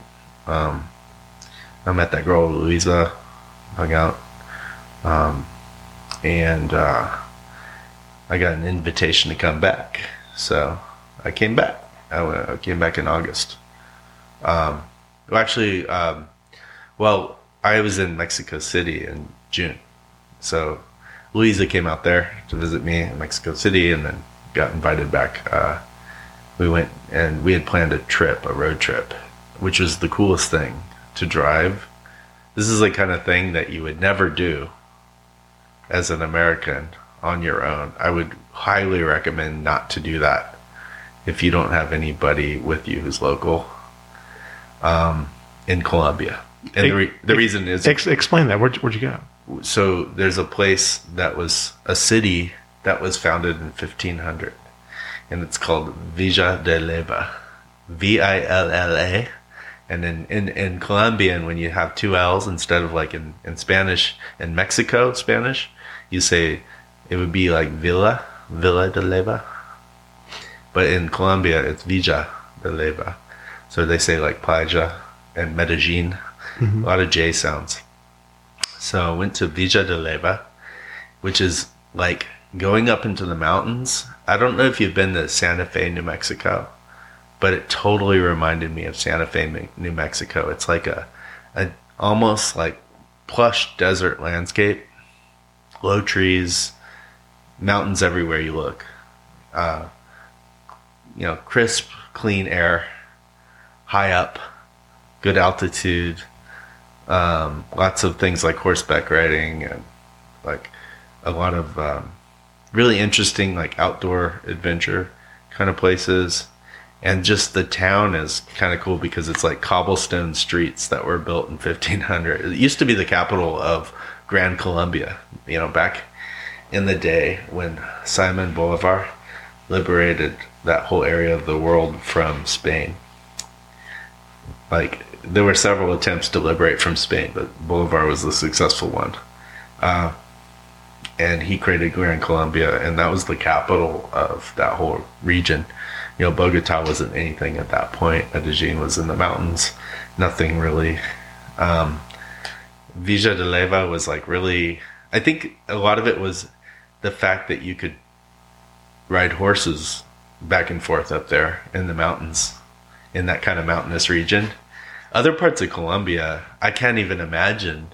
They must have been completely undiscovered for many, many, many years because you're talking like it's just such thick vegetation and so forth um, to try to traverse it. And the rivers are so huge. Like today, it was like you when you when you drive in Colombia, you start off say in um, Medellin. Medellin's a big bowl that's really high up on a mountain. So it's you got it's it's called I think they call them Andean bowls, but it's like you're up in the mountains and you, there's a bowl. It goes down. So it's like you're looking at the equatorial sort of aspect, but you're high up in the mountains. So it's cool and wet and sunny. And it's like they call it the city of the eternal spring because it's always the same temperature, more or less. It's slightly coolish, sunny, and you know, kind of for us in the 70s, maybe 80 something. Um, It's just like Burke's Garden. Same thing. Yeah. yeah. So what's kind of cool about Medellin is the city's in this almost like tropical thing because you go down into the city, and then when you go up around the edge of it, it's pine trees and mountains. So you're way up, and uh, there it's cool. It's really cool. So it's like you're gonna be like you don't think you need to bring a sweater. To, you got to bring a sweater to Colombia because you're gonna be up in the mountains a lot of times. It's like you're in pine trees and bonfires and you know The, the, the they like a lot of uh, mulled wine, you know, like spiced wine, you know? And, and you're on the equator. and you're on the equator. It's it, like you don't think that. You just think I thought just tropical. It's going to be hot, humid, all that stuff. So when you drive, though, if you we drove to Villa de Leyva, which is literally like a 20 hour drive to go 300 kilometers. Yeah, because it's there's no direct routes. All the roads there go over mountaintops, along ridges of mountaintops, and because the um, people there develop cities in the mountains because when you go low, it's hot and humid and disgusting, and rivers are the rivers when you look at them, they're fast moving, brown water, you know, like kind of muddy water, uh, and you just look at it and you're like, it's going by so quickly and it's so huge. Like if a car fell in the river, you'd probably never see the car ever again. You know, it would probably be in the Atlantic Ocean or something like that. But these are big rivers, and they go through these areas, and it's like not, you don't have any towns down by the rivers because I think they overflow a lot, and it just would wipe everything out. Uh, so it's kind of like weird because the roads go by the rivers. And by the way, when you're in Colombia, the roads are constantly under construction, and there's constantly one way things. So you're constantly stopped waiting for you know the people to say you can go now because the oncoming track is done. Like that happened so many times on just just driving throughout the country. It's everywhere. Their infrastructure is really not good compared to the united states. It really makes you appreciate the freeway system that we have um, we tend to take everything for granted about what we have and it's like in colombia to go 300 kilometers, which is nothing in the United States, is an all day thing. And who knows what happens along the way. So, um, but also you're driving in the mountains. Um, you've got trucks, semi trucks, that are passing you, and you're wanting to pass them on one lane roads with no lights uh, and no no lighting, and uh, it's a bit it's a bit uh, hectic in a way, right? But then there's also like this is a road you know you can go on, and if you were to go on this road, you don't because you might get kidnapped, even if you're a local. Because you're going to go through an area and nobody knows what's going on over there. So there's a lot of that too. So you need to know like which ways you can travel um, and just I think you have to always be kind of watch out for what's going on around you. Um, there was a lot of um, there were areas like you could end up with driving for 10 hours for total poverty like and when i say total poverty i mean like subsistence living really you know people like not a single they're gas stations actually those are the best stops to to get a bottle of water or something like that at because it's like the most maintained thing but um yeah you're not going to find a starbucks for instance you know or anything that resembles coffee that you might want to have which is crazy like because they make so much coffee I there would think that would be the coffee capital. yeah, it's not a great place to consume it. You know, they they export a lot of it. I mean, they have actually good, like in Medellin, they have like Juan Valdez is their sort sort of Starbucks. It's pretty good. It's actually pretty good. So they do that pretty well there. But like when you're driving through the countryside, there's a big difference between Medellin or Bogota and the rest of the country. Like the rest of the country, it descends into pretty much abject poverty once you leave all the big cities. And you see things like um, so I'm driving along the mountains. It's beautiful, right? By the way, you're driving along these mountains that are just jungle mountains, right? Amazing views. Roads are paved, and then there are dirt roads with like washed out things that you have to go around constantly. And um, when I was up in those mountains between Villa de Leyva and uh, the there's a big river that intersects, and you got to go down to the river and then up into the next mountain over where Medellin is. But that first bit is really isolated, and you see like families on one motorcycle. Like so, dad's driving. He's got some like three-year-old kid in his lap, and mom's on the back, and maybe they have an infant, and they're all riding on one motorcycle, no helmet, no shoes. Yeah. You can get pulled over for that. exactly.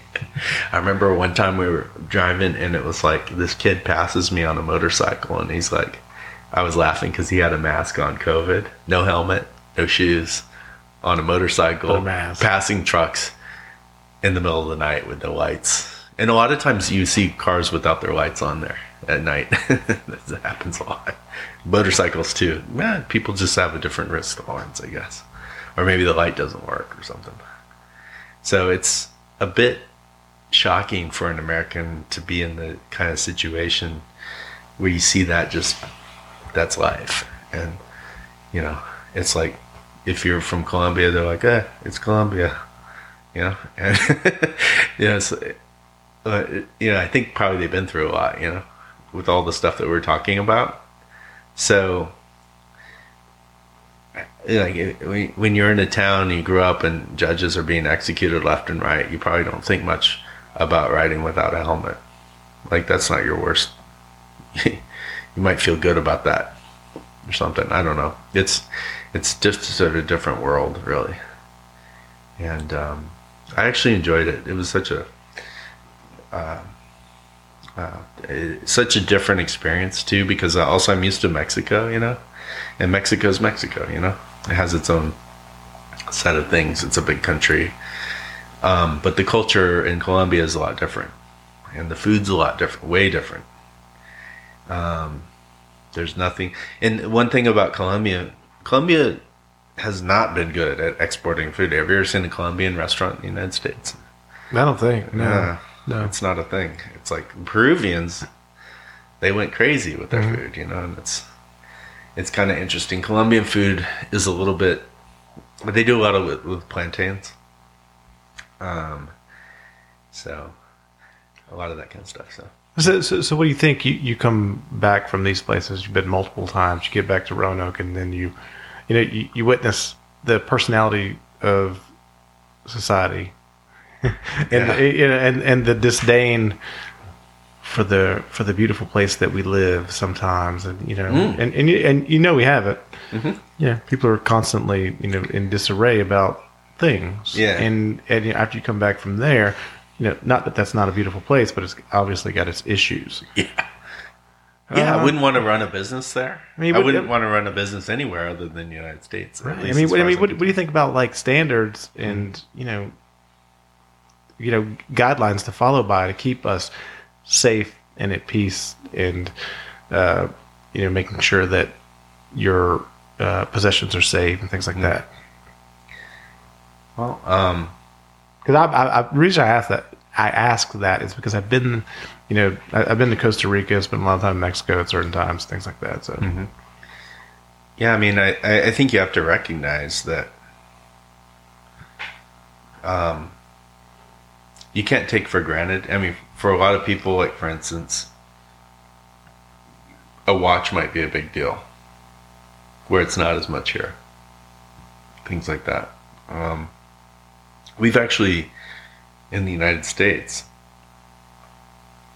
and I say this knock on wood because things change over time and so forth. But in the 90s, you know, there was more concern about things being stolen, right? And I feel like, unfortunately, that's coming back to some degree.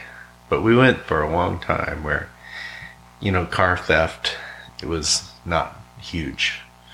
You know, I remember you, if you had a nice radio in your car in the 90s, there's, you had to watch out. you that's know, true. you I forgot. It- everybody forgot. Yes. Yeah, it's funny because we went through a period of just an abundance level that it, it made crime not worth it in a way. Like I think a lot of the crimes, and she just didn't see a lot of that. And um, also, I think though there's some weird things that are happening with that, with regard to the fact that everything's on video now, and you can kind of eat people. It's way easier to get caught than it used to be for anything. Um, things are more tracked or whatever, you know. Um, maybe harder to bootleg and you know, like whatever you know like resell and all that stuff. Um, not so in Colombia. Like in Colombia, uh, my my friend was on a date, and somebody was like, I think stole his iPhone and between. He had his iPhone sitting between him and the girl, like, and somebody was able to come up and take it. It's like if you have an iPhone in Colombia, you don't want to take it out in certain neighborhoods at all, and then in other neighborhoods, if you do take it out, hold it with both hands because there's a huge market for for iPhones and things like that there, and they will steal it because for them, an iPhone is like that's a lot of money, um, and I, whatever I you know in the U.S. I tend to have thought that you couldn't really steal one because you reuse it, but there's ways that they opened it up or whatever, and uh, I know it's a big thing. Like if if you're there, you just have to be careful about that kind of stuff. Um, but the other thing too is like it's a very inexpensive in a lot of ways. Like the the, the best restaurants and stuff like that. The the one that where's that there's that view. It's called Colossal in Medellin. It's got a beautiful view. It's like a great place, but it's expensive as heck by their standards. But for us, it would be like you know, two people, you could spend 200 bucks, but you have to, you, you'd have a lot of things going on. It would be, um, and for the view and all that stuff. But you could go also downtown in uh, Poblado and have a steak dinner with wine and two people, and it comes out to like 48 bucks with tip and everything. So, uh, they're not big on tipping there, so it's, you kind of 48 bucks. Wow. Yeah, so it's kind of interesting. Yeah. I, I, I search it every year, and I think about the prospect of going there and picking which city that we would go. And I look, and you can you can, you can have your flight in a, a nice room downtown for fourteen hundred bucks for seven days per person. And I'm like, Yep. that does not make sense at all. Go to Medellin. Stay in Poblado. I mean, there there are more edgy, interesting places to stay, but you'll be among a lot of gringos and a lot of familiarity and a lot of just easy and fairly safe if you stay in Poblado. You can venture out and do other things. Um, one thing I recommend doing is to uh, take the metro tram because they, they have trams there that are like their public transportation, like a metro. But you can go and take it all the way up to Park Arví, which is in the mountains. It's this kind of a beautiful little place. The metro thing ends there. I say metro, but it's it's a tram. And when you go over the mountaintop, it's pretty crazy because you're you're going over neighborhoods and neighborhoods of really like poor stuff. You look down and you're seeing houses that are just you can just tell they're kind of people decide to add on to it and that kind of thing. Uh, not an uncommon sight in Latin America, that kind of stuff. But the hill, the mountains are so steep there. Like the only way to get around is through a tram. Like, cause it would be the roads, the way they wind and stuff, eh, hours and hours of driving just to get up. And um, lar- large parts of that town, like if you go up to Colossal Restaurant, you're just gonna feel like you're almost vertical driving. Uh, and Ubers are really cheap there, so it's like, you know, it's like a long. Uh, I think Uber to the airport, which is like 45 miles away, is like a comes out to like 18 US dollars. Yeah, which is a different level. Um, so if you're there, Uber works, so you can kind of get around town on Uber is a real easy way to do it. Um, but going over, uh, you know, the gondola and watching, you know, the whole view of the city, it's it's really a beautiful thing because it's this big bowl, and the city is there's a river at the bottom of it. It goes along that, but then all the way up the sides of the mountain are is the built up parts of the city with lights and things, and also like tall condos are really popular there. So you see a lot of tall condos um, kind of on the horizon of this big bowl.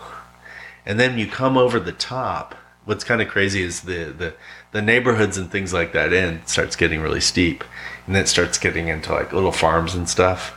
We call them campesinos, uh, farmers up there, and then you go and you get to the point where you're going over the top, and then you kind of come down into this little valley there, and it's pine trees as far as you can see. It's really beautiful and pristine and stuff. It's like being in a, mount, a mountain type environment but it's not really too high or anything like that. It's it's sort of like just pine tree level. Um, and um, in January, I was there again, and I took another road trip south this time, and couldn't go to these volcanoes they have. They have an active volcano. It's covered in snow all the time, and they have sort of red, yellow, green alerts, you know, and it was yellow, so you couldn't go or it was restricted. Um, but uh, you have to take it seriously. They had a town completely wiped out in the 80s, I think it was, because the volcano erupted and there wasn't much anybody could do, that kind of thing. But it's an active volcano and uh, it's actually quite beautiful. But there's some, um, there's a park that's closer in that general area, drove down into that area and went to. And um, again, it was nice. It was kind of like it's a weird thing because it's like you're in mountains with pine trees, but also palm trees, palm trees and pine trees, which you don't see very often. So, so what's the safety level? Let, you know, let, let's say I'm staying downtown, just like Roanoke, and I want to go out and hit, you know, the the peak on a trail and do a trail run. What's what's the safety level? How do, how do you feel about going? Yeah, so, like- would, would you do that? Um, Park Arví maybe. Uh, there's some you could you could do some probably some trails out there. No, I mean, just like pick a random mountain. Oh no, no, no, no, no, no. And even Park Arví, uh, we were going to walk on one level, and it was suggested that we shouldn't walk because it might be dangerous. So, you know, I don't know. I don't know about that. If you if you go to a place where there's a lot of trails that's away from a big city, where a lot of tourists go, um, uh, the the the place I was at, it's south. And it's kind of in the middle of nowhere and it's a place where a lot of colombians go to vacation. So there it would be safe. Is just um but near the big cities i wouldn't trust anything really because you know there uh, you know the kind of stories i've heard is you know they it wasn't that long ago that they had some still pretty big violence and stuff so you want to stay away from unfamiliar areas you want to stay away from situations where you're can't get an Uber. you know, um, you probably want to stick with most of the the beaten path tourist stuff. I would think. Um, I wouldn't deviate from that much, even in knowing some locals who don't want to do that. And the stories they have are, you know, not nice. Gotcha. gotcha. So, but I would say Medellin's a, a beautiful place to go, and there's plenty of like cool spots to check out if you're there, and it's safe to be in the poblado, where you'll see a lot of gringos there doing safe gringo stuff. Um, but it's like New Orleans level. Don't expect it's like, yeah, I don't know. Um, some of the, I, I, I didn't want to say some of the U.S. cities seem. I feel like you're kind of down on New Orleans, which is kind of the way I felt when I left there. I think I was. I've been there a few times, Yeah. and I would say when I was there at Jazz Fest in like 2007, 2008, I remember hearing gunshots during Jazz Fest, like in the middle of the day, and I'm like, yeah, I, my, my buddy and I came back from there. We were sick for a few days, both of us. After that, you know, Mm-hmm. so it's kind of a tough place to be, and uh, very very unusual. Not like any other city I think I've ever been to. Well, they had um, Katrina, and after Well, this was before that. Okay, Yeah, yeah, so it probably wasn't, you know, perfect before that either. sure, yeah. But you know, the sad thing is, is I left New York City a few years ago, and before I left, you know, New York City's not as safe as it was. You know, when I moved there in 2017, there wasn't a lot of crime going on. It was, I mean, at all hours of the night, I'd be walking around the city. You know, no matter what, I never felt unsafe at four in the morning walking down the street in New York City. I don't know if there's certain areas probably I still feel pretty okay with that now, but you know they you just had a mass shooting on the subway in Brooklyn. It's like, uh, and it's it's a kind of place that you have to be careful because it's ultimately um, the t- if the tide turns back to more violence and stuff like that in New York City. I mean, when I was there in the 2000, I was there. I went there in 2000, and I felt like you had to be very careful. From my experience and my viewpoint of the 1990s and the 1980s, it wasn't uncommon to be robbed at knife point in New York City in the 90s and 80s. That became pretty uncommon in the early 2000s. Um, and so, you know, I, we have it here, really. I mean, that's the thing. Um, it's just that, for the most part, I, I guess in a lot of ways, I understand the system here better. so, you know, getting involved in some kind of weird thing in another country, you just want to avoid all that. You don't want to get anywhere near any of that stuff. Um, so, um, but I would say, you know, from Colum, I, w- I would say Medellin. I recommend. I haven't been really to many other cities and hung out, so I can't really speak to those. Um, I know Bogota is the capital. I think it's a little bit more business oriented. I think Medellin has like a vibe to it. It's a little bit artsier, kind of a cool landscape. It- It's certainly a way cooler landscape because of the bowl thing and stuff like that. Um, and I think a lot of tourists go to Cartagena. I haven't been there. Um, and you know, I went to Peru as well. That was pretty cool. The Cusco thing. It's Cusco's like its own little place. You know, it's historical city, Incan capital, and You, way you went to the Rainbow Mountains, right? yeah. Yeah. So Cusco is ten thousand feet. Rainbow Mountain's like seventeen thousand feet, and they have uh, another one, L- Lake Humantay, which is a pretty cool lake way up in the mountains, surrounded by really cool snow-capped peaks, and uh, it's a bit of a hike. You get up to the lake, and it's cool pictures and stuff like that. That's kind of what that and Rainbow Mountain is. Hike, get some cool pictures, and they're pretty cool. I have to say. Um, and then there's Machu Picchu, which is insane. And Machu Picchu is like, it's a really cool spot um, in the world.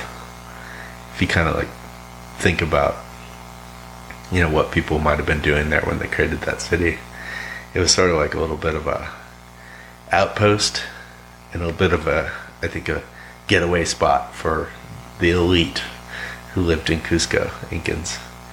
And uh, the architecture is amazing there. So, and some of the things that they did with rocks and how they relate to stars and stuff, and alignment of the mountains, and just parabolic looking brick rooms, uh, like where each brick probably took um, a decade or so of one person carving it to build like they had patience to build stuff like that in that society. It's, it, it's just a really interesting place to see, and um, it's got an interesting, more recent history. So I, I, I thought that was pretty cool. Peru. What do you mean? Well, I mean, it was discovered, you know, by an, uh, uh, Hiram Bursting, which is like a, I think he was a, a senator from Connecticut or something like that. Um, but he wrote the book about it, and ex- he basically brought it to the attention of the Western world, but the locals there knew about it, sort of, but nobody really saw it, and kind of it, it really was like it's kind of funny because the guy is basically Indiana Jones. if you look at the whole like, just look at him the way he dressed, like what he was doing. Like I think he was a professor at Yale or something like that, and then wrote the book, and uh, he did discover it. It's pretty cool. I mean, the, it, what's weird is like the Incan Empire just disappeared over the years after the Spanish, and places like Machu Picchu just became overgrown, completely lost cities. And from what I'm told is like you can see where they cleared off the top of the mountain, but apparently it goes way down the sides of the mountain and there's like ruins that continue that they haven't fully looked at yet. It's just like bushes and stuff are still covering it. So it's like they don't understand the full scope of it yet. But there are several other cities, like, and uh, there's this thing called the Incan Trail that you can hike, and you see a lot of things. But there's an actual road that connects Machu Picchu and Cusco, and weirdly, it's like on Google Maps, it's like 45 miles away, but it takes an entire day to get there because you can't go straight there. There's not a, you can't go straight by train there. First of all, there's the roads don't really seem to be much. Like there's not much in the way of roads up there, but there is a train that connects from Cusco to Machu Picchu, and you go through this valley, which is a very beautiful, crazy landscape valley, uh, and you're going from like high desert, going from ten thousand feet and descending down the other side of the mountain toward the Amazon, and Machu Picchu's at seven thousand feet. So it's crazy too with Cusco. You're if you go to Machu Picchu one day and then you go to Rainbow Mountain the next, you're at ten thousand feet to start. You go down to seven thousand feet to go to Machu Picchu, and then the next day you go to Rainbow Mountain. You're up at seventeen thousand feet. So quite a big difference in elevation from one place. So it kind of gives you a perspective of, you know, that's the high part of the country, but it's not like all a big flat area up there. It's like a lot of different stuff. And a lot, yeah, the train has these weird things that it does because you can't you can't travel down the mountain in a train at a certain pitch. So it does these weird things where it will go down and then it'll go back and it'll go down and then it'll go back. It's sort of like it's traveling sideways down the mountain. So you're in this train that's like you you you can really feel it because you're you're stopping, turning directions, the track changes, and then you go down this thing. And you go down this thing. It's sort of like the train's walking its way down. And the funny thing is, is the train on the way back doesn't go all the way back to Cusco. It just doesn't get that far during the during the day.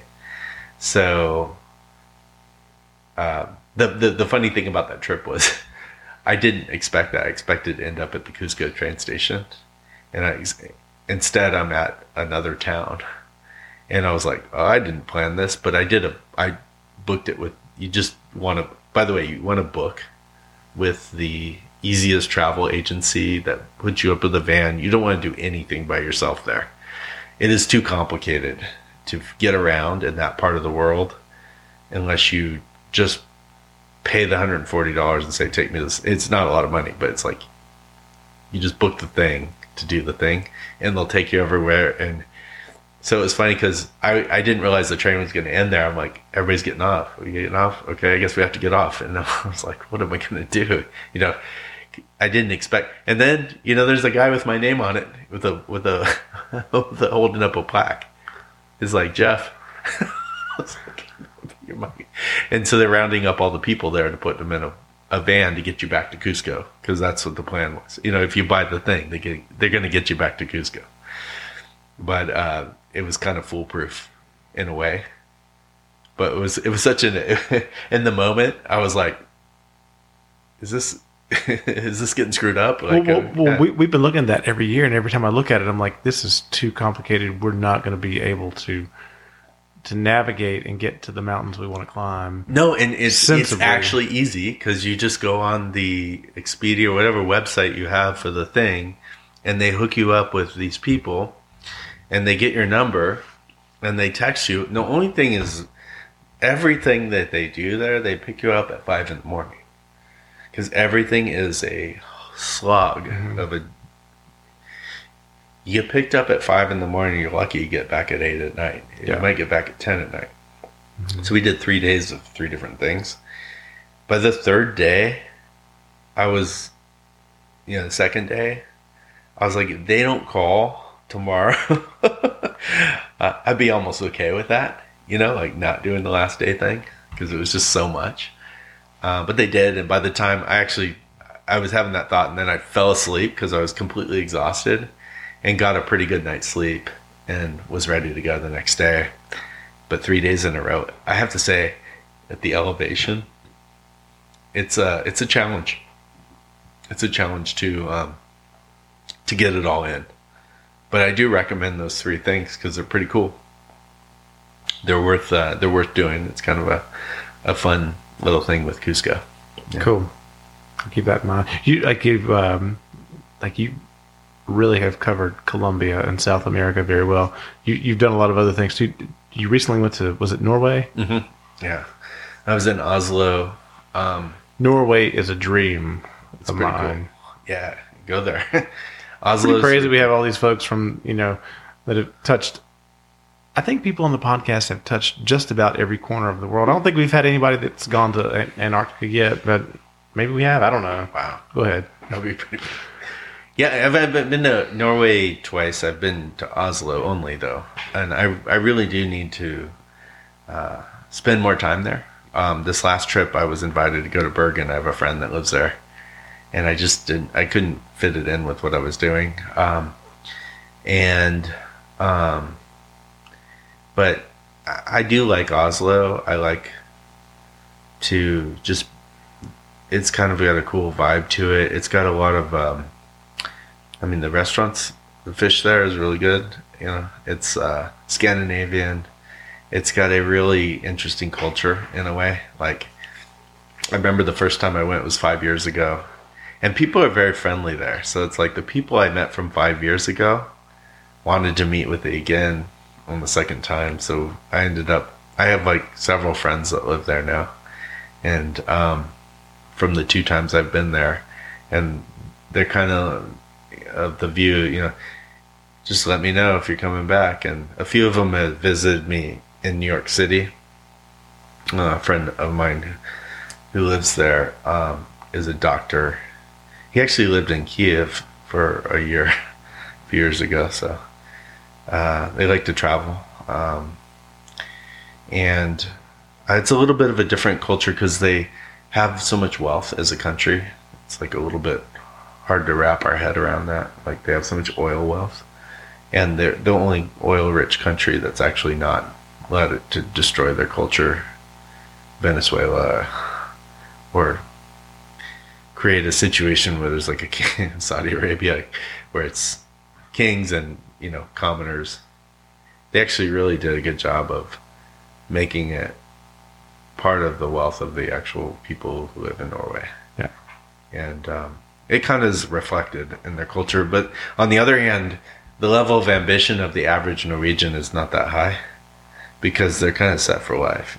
You know, I think they, they you don't struggle. Nobody in Norway who's a Norwegian citizen struggles. You know, and uh, but the people I know there, you know, I mean, everybody has their own reason for wanting to do something interesting, and so um, the people I, I know there are mostly like involved in creating businesses and doing interesting things and they're pretty well motivated the average person is a little bit more of a partier just living life um, which is cool too for them but their level of perspective on the world i think is somewhat limited because nobody else has it that easy Good for them. yeah exactly wouldn't it be all you know Yeah. So so we all like it so you know, traveling to every corner of the world and then you come back.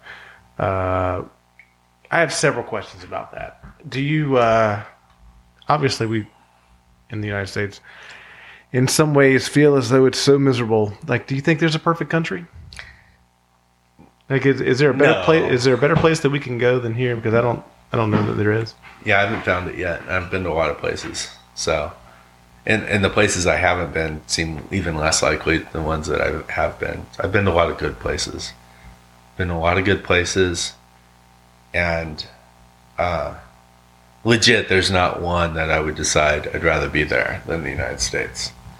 Um, partly, I'm invested. I'm a lawyer in the United States, so it's like that doesn't translate those other countries. So you got to take that with a grain of salt, you know.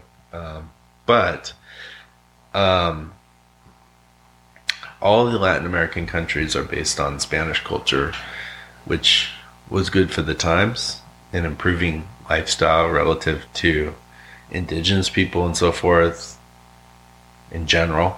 And that's why it was accepted. You know, even the indigenous people in the countries went along with the Spanish culture, and many of them became Catholic and all that stuff. It was better than what they had. But man, Latin American culture, or, or say Latin, Latin culture in the Americas is this like struggle to gain anything. You know, it's like when they get good, they Venezuela is at the peak of it. You know, in the 1990s, and look what happened. And it's like there's something about the whole system that prevents it from continuing to rise. Um, in the United States, we have, I think we have kind of a good balance between the British common law stuff, which we take for granted totally, but it's not worth. I mean, the the fact that you know you own, you buy a house, and there's a good chance that nobody's going to show up and say it was theirs, and you have nothing to say for it. It's just not. It just doesn't happen here. It's like, there are cases, and you know, where things have occurred, but most of it's done well. Whereas I think in in a lot of other countries, they don't have that. Like you bought your house, or you you improved it, and then somebody comes and wipes you out, and I think that happens over and over again, and people just say, "What's the point?" Right? And uh, I think that that distinguishes us in a lot of ways, um, and uh, we we also have. This is the the real difference in my mind is the separation of powers. Kind of goes back to my classes, Scalia, but it's like the one thing that I think distinguishes us from a lot of the countries in Europe and even and especially from Latin America is like the fact that if the government tried to go after me personally, I'd at least be able to have a day in court. And there's a chance that I get a judge who disagrees with the government. There's maybe even a small chance, but it is a thing. And it gives uh, the executive a little bit of pause on what they might do to any given individual because it might blow back in their face if the judge doesn't like it. And there isn't really a thing like that, I don't think. I don't think it's as powerful in other countries. I think the judges go along in other countries, or they have their power somewhat limited or taken away from them. Like in France, um, in in all the European countries that ended the death penalty, I think they ended it because, and, and I'm not saying we shouldn't end it too, but like it was so clear that if you were charged, you were likely convicted, and that's it. You know, it's like people didn't really have confidence that you really had a fair chance to prove yourself innocent if you were. And so there was a, almost an acceptance of like, well, let's not allow them to at least kill you. So that was the sense I got. I mean, because like in France, I watched a criminal trial in Nice, France, and it's different than the United States. Like, if you are convicted of a crime there, you show up in court in the prison suit, handcuffs hands before you in a glass box. And that's how the trial is conducted. And we have a tradition where we don't allow that in general. We don't allow uh, a defendant to be portrayed in handcuffs at the trial. Sure. So it's kind of an interesting difference there. And also, instead of having a jury, they have to. Sorry. That's good. We had a cat. come That was a cat. Okay, go ahead. a cat mishap. yeah, so it was like it's interesting because they have these things. They do it differently. Instead of having a jury, they have judges who are weirdly like um, they're not as independent as as I guess U.S. judges who have a lifetime appointment. They're more like civil servant type on some level, and then they also have lay judges who are literally just citizens who go up there and or sit with the judges, and it's a different process completely altogether. And we have these nice little ways that can make it possible that you had a fair chance uh, if you're convicted or defended, or if you're not convicted, if you're accused. And it's a, a weird thing that I've thought is like, I guess one of the thoughts I had was if I was ever being accused of something in any place I've ever been, I've always felt that I'd have a better shot if I was accused in the United States. so, you know, on the other hand, you know, we're, we're more likely to let somebody off who's been, who's actually guilty than uh, in, in other countries, I think, to some degree. Um, I think a lot of times it's a foregone conclusion if you get wrapped up in the wrong thing in a lot of these places, which is part of the reason why, as a, as a traveler, one of the one of the things you got to be careful about as an American U.S. citizen is is there, there's we have a certain we have a certain level of belligerence, you know, toward the government that I would never uh, I'd never do that in another country because the consequences are, are different. like we can we can we have, we have a certain level of freedom. Sure. And actually is reflected in, in sort of I think I saw it in Peru and the mask policy. In, in Peru they required you to wear two masks. And I was sitting there thinking, why not three? But I'm not going to make a big deal about it. I'm just going to put the thing on. but in, you know how it is in the U.S. It's like, well, look at this week's news. A federal judge just ended the mask mandate on planes, and maybe it gets appealed, maybe it doesn't. But it's going to be hard to implement, re-implement that at this point, unless we see like some real data or something that says it needs to be. But like that doesn't happen that way in other countries as far as I know, I, I don't know any country where one federal judge in a district court is able to strike down a national mask mandate. And some people hate that about the United States, and it's like it's why we're backwards in some ways, I guess, to some some points of view, especially in Europe. They don't like that that we have that kind of situation. We can't make progress as fast. Um, things don't get done here as quickly. But there's kind of a beauty to that because it saves us from doing some things that are probably wrong too. Sure. Yeah, progress is a very uh, vague word. Hmm. It's you know, progress is what you want, in it's not necessarily progress. And they say congress is the opposite of progress. Yeah. yeah. That. I mean, I, I don't want to get too much into that, but I, Yeah. I, I do think we have it made in America, mm-hmm. and we are doing every possible thing we can to mess it up. And I just, you know, I, I just, I hate that we head down a path that every day you see it. It's such such a, a head banging against one another. Yeah. And, and, and, and when I was a kid, they didn't have you, you didn't know like you had no idea.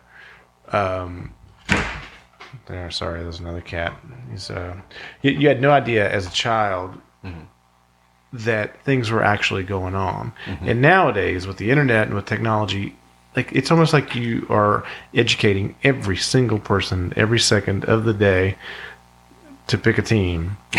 Exactly. It's true. It's It so is, true. yeah. You know, and, and, and they already know. Like they've already picked it because they're you know, well my my friends are this and my friends are that, and you know, the the, the comparison to to countries who have already done that and it didn't work out, Exactly. and now we've decided that as a society that we should do that. It's it's kind of it's confusing for me, and it makes it tough because everybody now, even on a personal level, they would just want to fight each other mm-hmm. nonstop. I It does. You can kind of feel like I wish it would stop.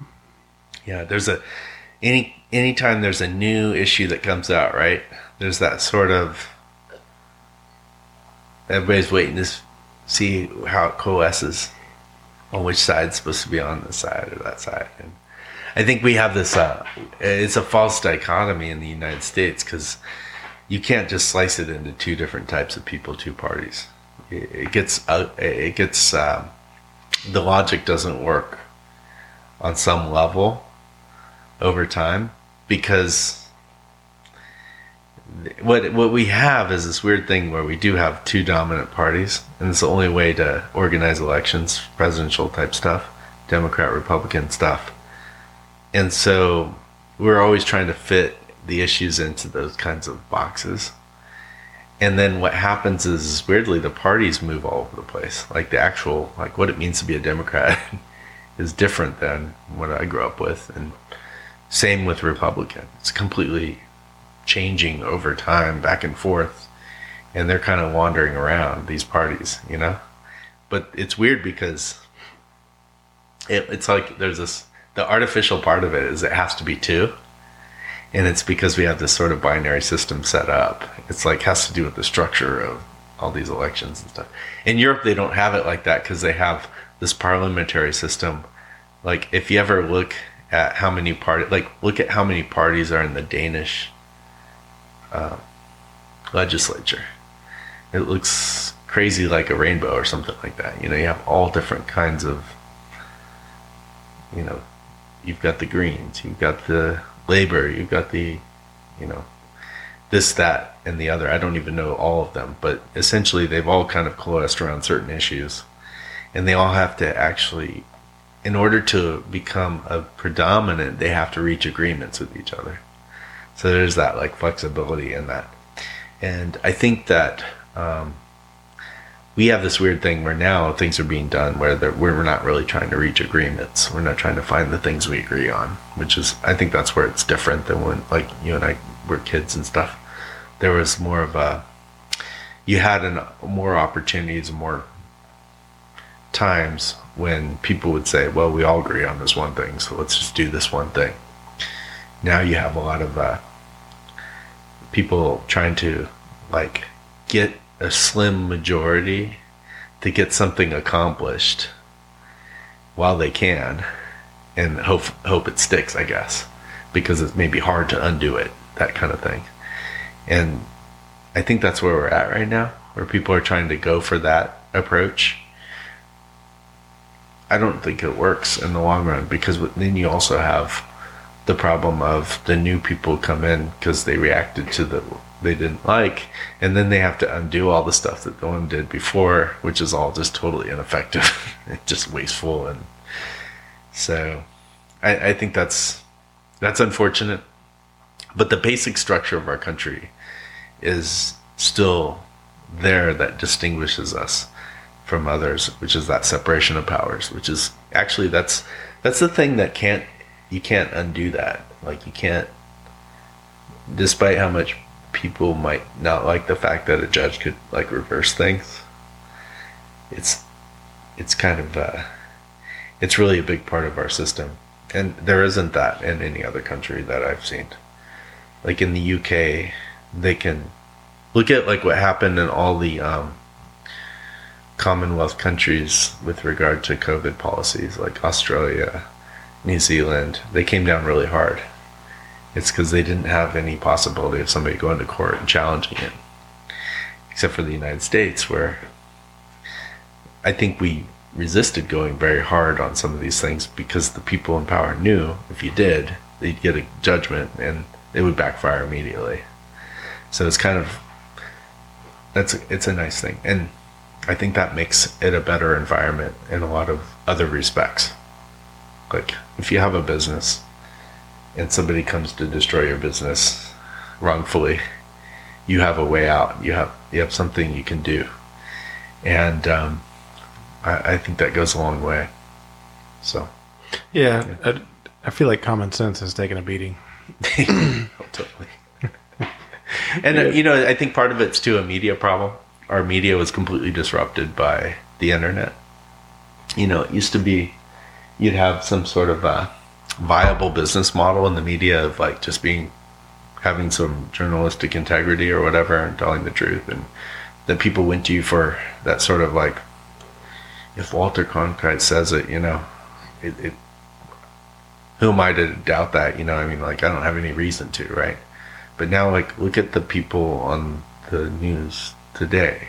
There's nobody on there who you're just sort of like, well, if they said it, unless I had some evidence to the contrary, I should probably just believe it. It's like, nope, uh, because there's another side of somebody else trying to pick things point. apart. You know, Very It's good like point. We don't have that sort of credibility of the journalistic integrity. Used to, I mean, that was a business model. Actually, there's a funny book about that called "Trust Me, I'm Lying," written by Ryan Holiday.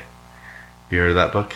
I think I have. Yes. So it's like back in the old days, the problem was you had a similar situation with news media.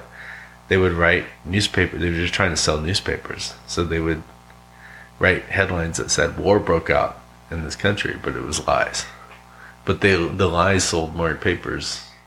But eventually, people got tired of it, and they got tired of it. And the New York Times actually changed the business model by saying, "Hey, if you sc- subscribe to our paper, we're going to actually give you like news with integrity." And people bought it, and they actually it worked. They built up a whole business, New York Times, for many years by delivering more credible news. But the problem is, is that the internet happened, and nobody wants to pay for the New York Times or any of these things anymore. So you got this paywall problem, and in order to compete with blogger X or whoever who's spinning things in a sens- sensational way, they also have to be sensational, which means abandon the truth, ban- abandon any pretense to the stuff. And it's actually interesting because it's a technological disruption of a business model, which happens from time to time. But um, this the solution hopefully will be that we'll coalesce around something that will make sense. Like, cause like, I think maybe everybody at this point has to say it kind of sucks. Like, it sucks that you know the information that's out there is so always reported in a biased way, and you can't really. It, it takes a lot of work to try to suss out what might be the truth. No, nobody stands against it though. They all just pick the side that they want to hear, and they just go with it like they're in a box, and you cannot deviate from that box, and that's the problem. You cannot. You're the wrong in team. any step, you cannot take one step in the other direction because you know it's going to weaken whatever your stance is. And uh, I don't know. I don't know. That's not a good way. That's where common sense uh, is destroyed. And, and, and the only reason I bring this up is because you've had experiences in other countries, and I'm curious as to how it compares, you know, to traveling around and being, um, you know, in, in their environment versus ours. So I just, you know, Yeah. I would bring it up, not just for the point of bringing it up, not that you don't hear it every second of the day. I worry that we have too many TV lawyers. I, I worry that we have too many, like in the media, like there's lawyers. Sure, the yeah, media, of and the them thing is, is like the lawyering works well. They, they taught us how to portray a set of facts. that are- salesmanship. it's selling the case, right? You know? And the thing is that it makes sense to do that in the context like we were talking before, like how do judges decide cases? Well, the one thing that judges don't do, the one thing that judges never do is say, well, I like the way this feels, this one team here. The other one can just go outside the courtroom and and and screw off. I'm not going to listen to that one. I'm just going to listen to this one. You know? And then they do all the lawyer things and believe me, they're going to win every time because you don't have any reason to doubt them and everything is portrayed using every linguistic technique that they taught us in law school to minimize the negative and accentuate the positive for our own client. And it's like if that's all you're going to hear, unless you're going to dissect everything and be skeptical as heck, which is not going to happen for most people, you're going to come to the conclusion that they want you to reach because they had a case and they brought it. They decided to litigate. In in the case where you have both sides doing that, the judge sits there and listens to the lawyers on both sides who do the lawyer thing. But what now we have is we have on you know one news station, the lawyers for that station are doing the lawyer thing, and the other station have the lawyers doing the other thing, and they're literally talking to different people. They've segregated the market into I listen to this one and I listen to this one, so nobody's really looking at it from understanding like the opposite point of view. And it's gotten to the point where things come up, and the, if the whole story isn't useful for the narrative of the station, they just don't talk about it. They don't negative it, they don't do anything, they just ignore it. So we have a whole bunch of people in different contexts who don't know the basic facts of what's going on with the other side. So, like, totally people uh, who have uh, differing points of view talking past each other. It's not really accomplishing much. So it's um, it's a weird thing about what's happening, and, and uh, I don't know if that's happening in other countries. Because to be honest with you, the one thing is, is that's the hard part to crack into if you're traveling, right? I mean, it's really hard to crack into like what the culture is, and in fact, it's really hard to understand the culture even if you have an insight into it. Like I go to Europe and I talk to people, and I do like to ask them questions about it, but just as it's almost impossible for them to understand our politics and our culture, it's very difficult for them for us to understand theirs as well because we don't know their basic system. We don't we miss a lot of things. That's true. we get Very the sort of and if they do it it's it's going to be a very you know they kind of have their point of view and they're going to put that across and you're going to get one person's point of view but it's really tough to understand the full meaning of what something is in a different culture. And it's the same there. It- it- it's funny too because i think a lot of europeans think they understand the us um, because they get it presented to them in a certain way based on the media that they see and um, i find it really interesting because when you have a real conversation with a european like for instance a german i remember talking i was in germany talking about this i you know um, on the concept of like immigrants. It's a big issue in Germany because they have a lot of immigrants, like Turkish, especially Turkish immigrants, and it's a big cultural issue that's in there, just in the.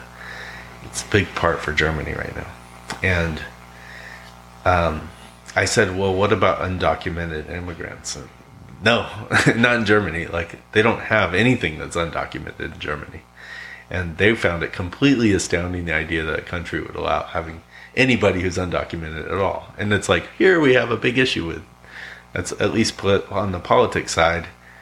It's a big issue, and while the Germans would have been seen largely sympathetic with one side, once you told them that there's undocumented, they freaked out.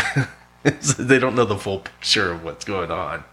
Uh, and I find that really interesting because there's so many things like that where you, like you in order to understand like where they're coming from you almost have to live there and talk to a few different sides of it and really kind of maybe understand how the history evolved. And um, it, it takes a lot of work and time to be able to really have a clue as to what's going on in a given country. But um, I think it's real easy for yeah it, it's kind of crazy too because it's like you knowing the, all that knowing that it takes that much work to actually understand what's going on in a particular place we kind of act like we all kind of know in, in a lot of ways or at least people pundits and stuff like that talk about it. And i'm just like very skeptical what i hear a lot of times when people say oh this is what's going on. We hear this war in ukraine and all this stuff and it's like that's a complicated situation. There's a lot going on there. I don't know. I need to know more. No, but the, the average person, I've heard it a million times, will say, I am very informed. And that just mm-hmm. kind of means that you watch the news. yeah. Yeah. Mm. I mean, if you, I mean, it doesn't really, in, in this day, take a, a genius to figure out, you know, one side or the other. So, And we also have that problem where we don't have a lot of people in the United States who travel outside the US, and really get a perspective. So, I mean, it's partly a, it's like one of those things where it's like we we're blessed by having a lot of different stuff here. You could, pro- and there's a lot of traveling in the United States I haven't done that friends have done, and I see the picture. I'm like, wow, that's really cool. There's plenty to see that I haven't seen here, so it's it's really interesting. Um, you almost don't need to go abroad that much, and I think that kind of reflects the whole thing. You know, we we have a culture that sort of is very self-centered in a way, um, and we have a country that does a lot abroad. which is a weird mix because the people don't really know what's going on here Yeah.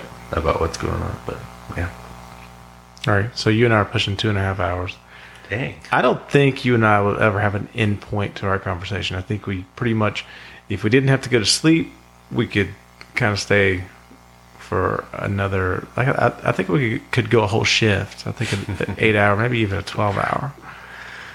You know, but for the sake of listeners, I guess we should probably kind of hit it towards the finish line. I, Yep. um, this has been a very interesting and definitely unique conversation. We, I, I, and, and and I knew it when I picked you, and I no, no, no- nobody else had any influence or like like no nobody else knew that I even um, had you in my sights about sitting down and having a conversation. And it's, I don't know, it's kind of a.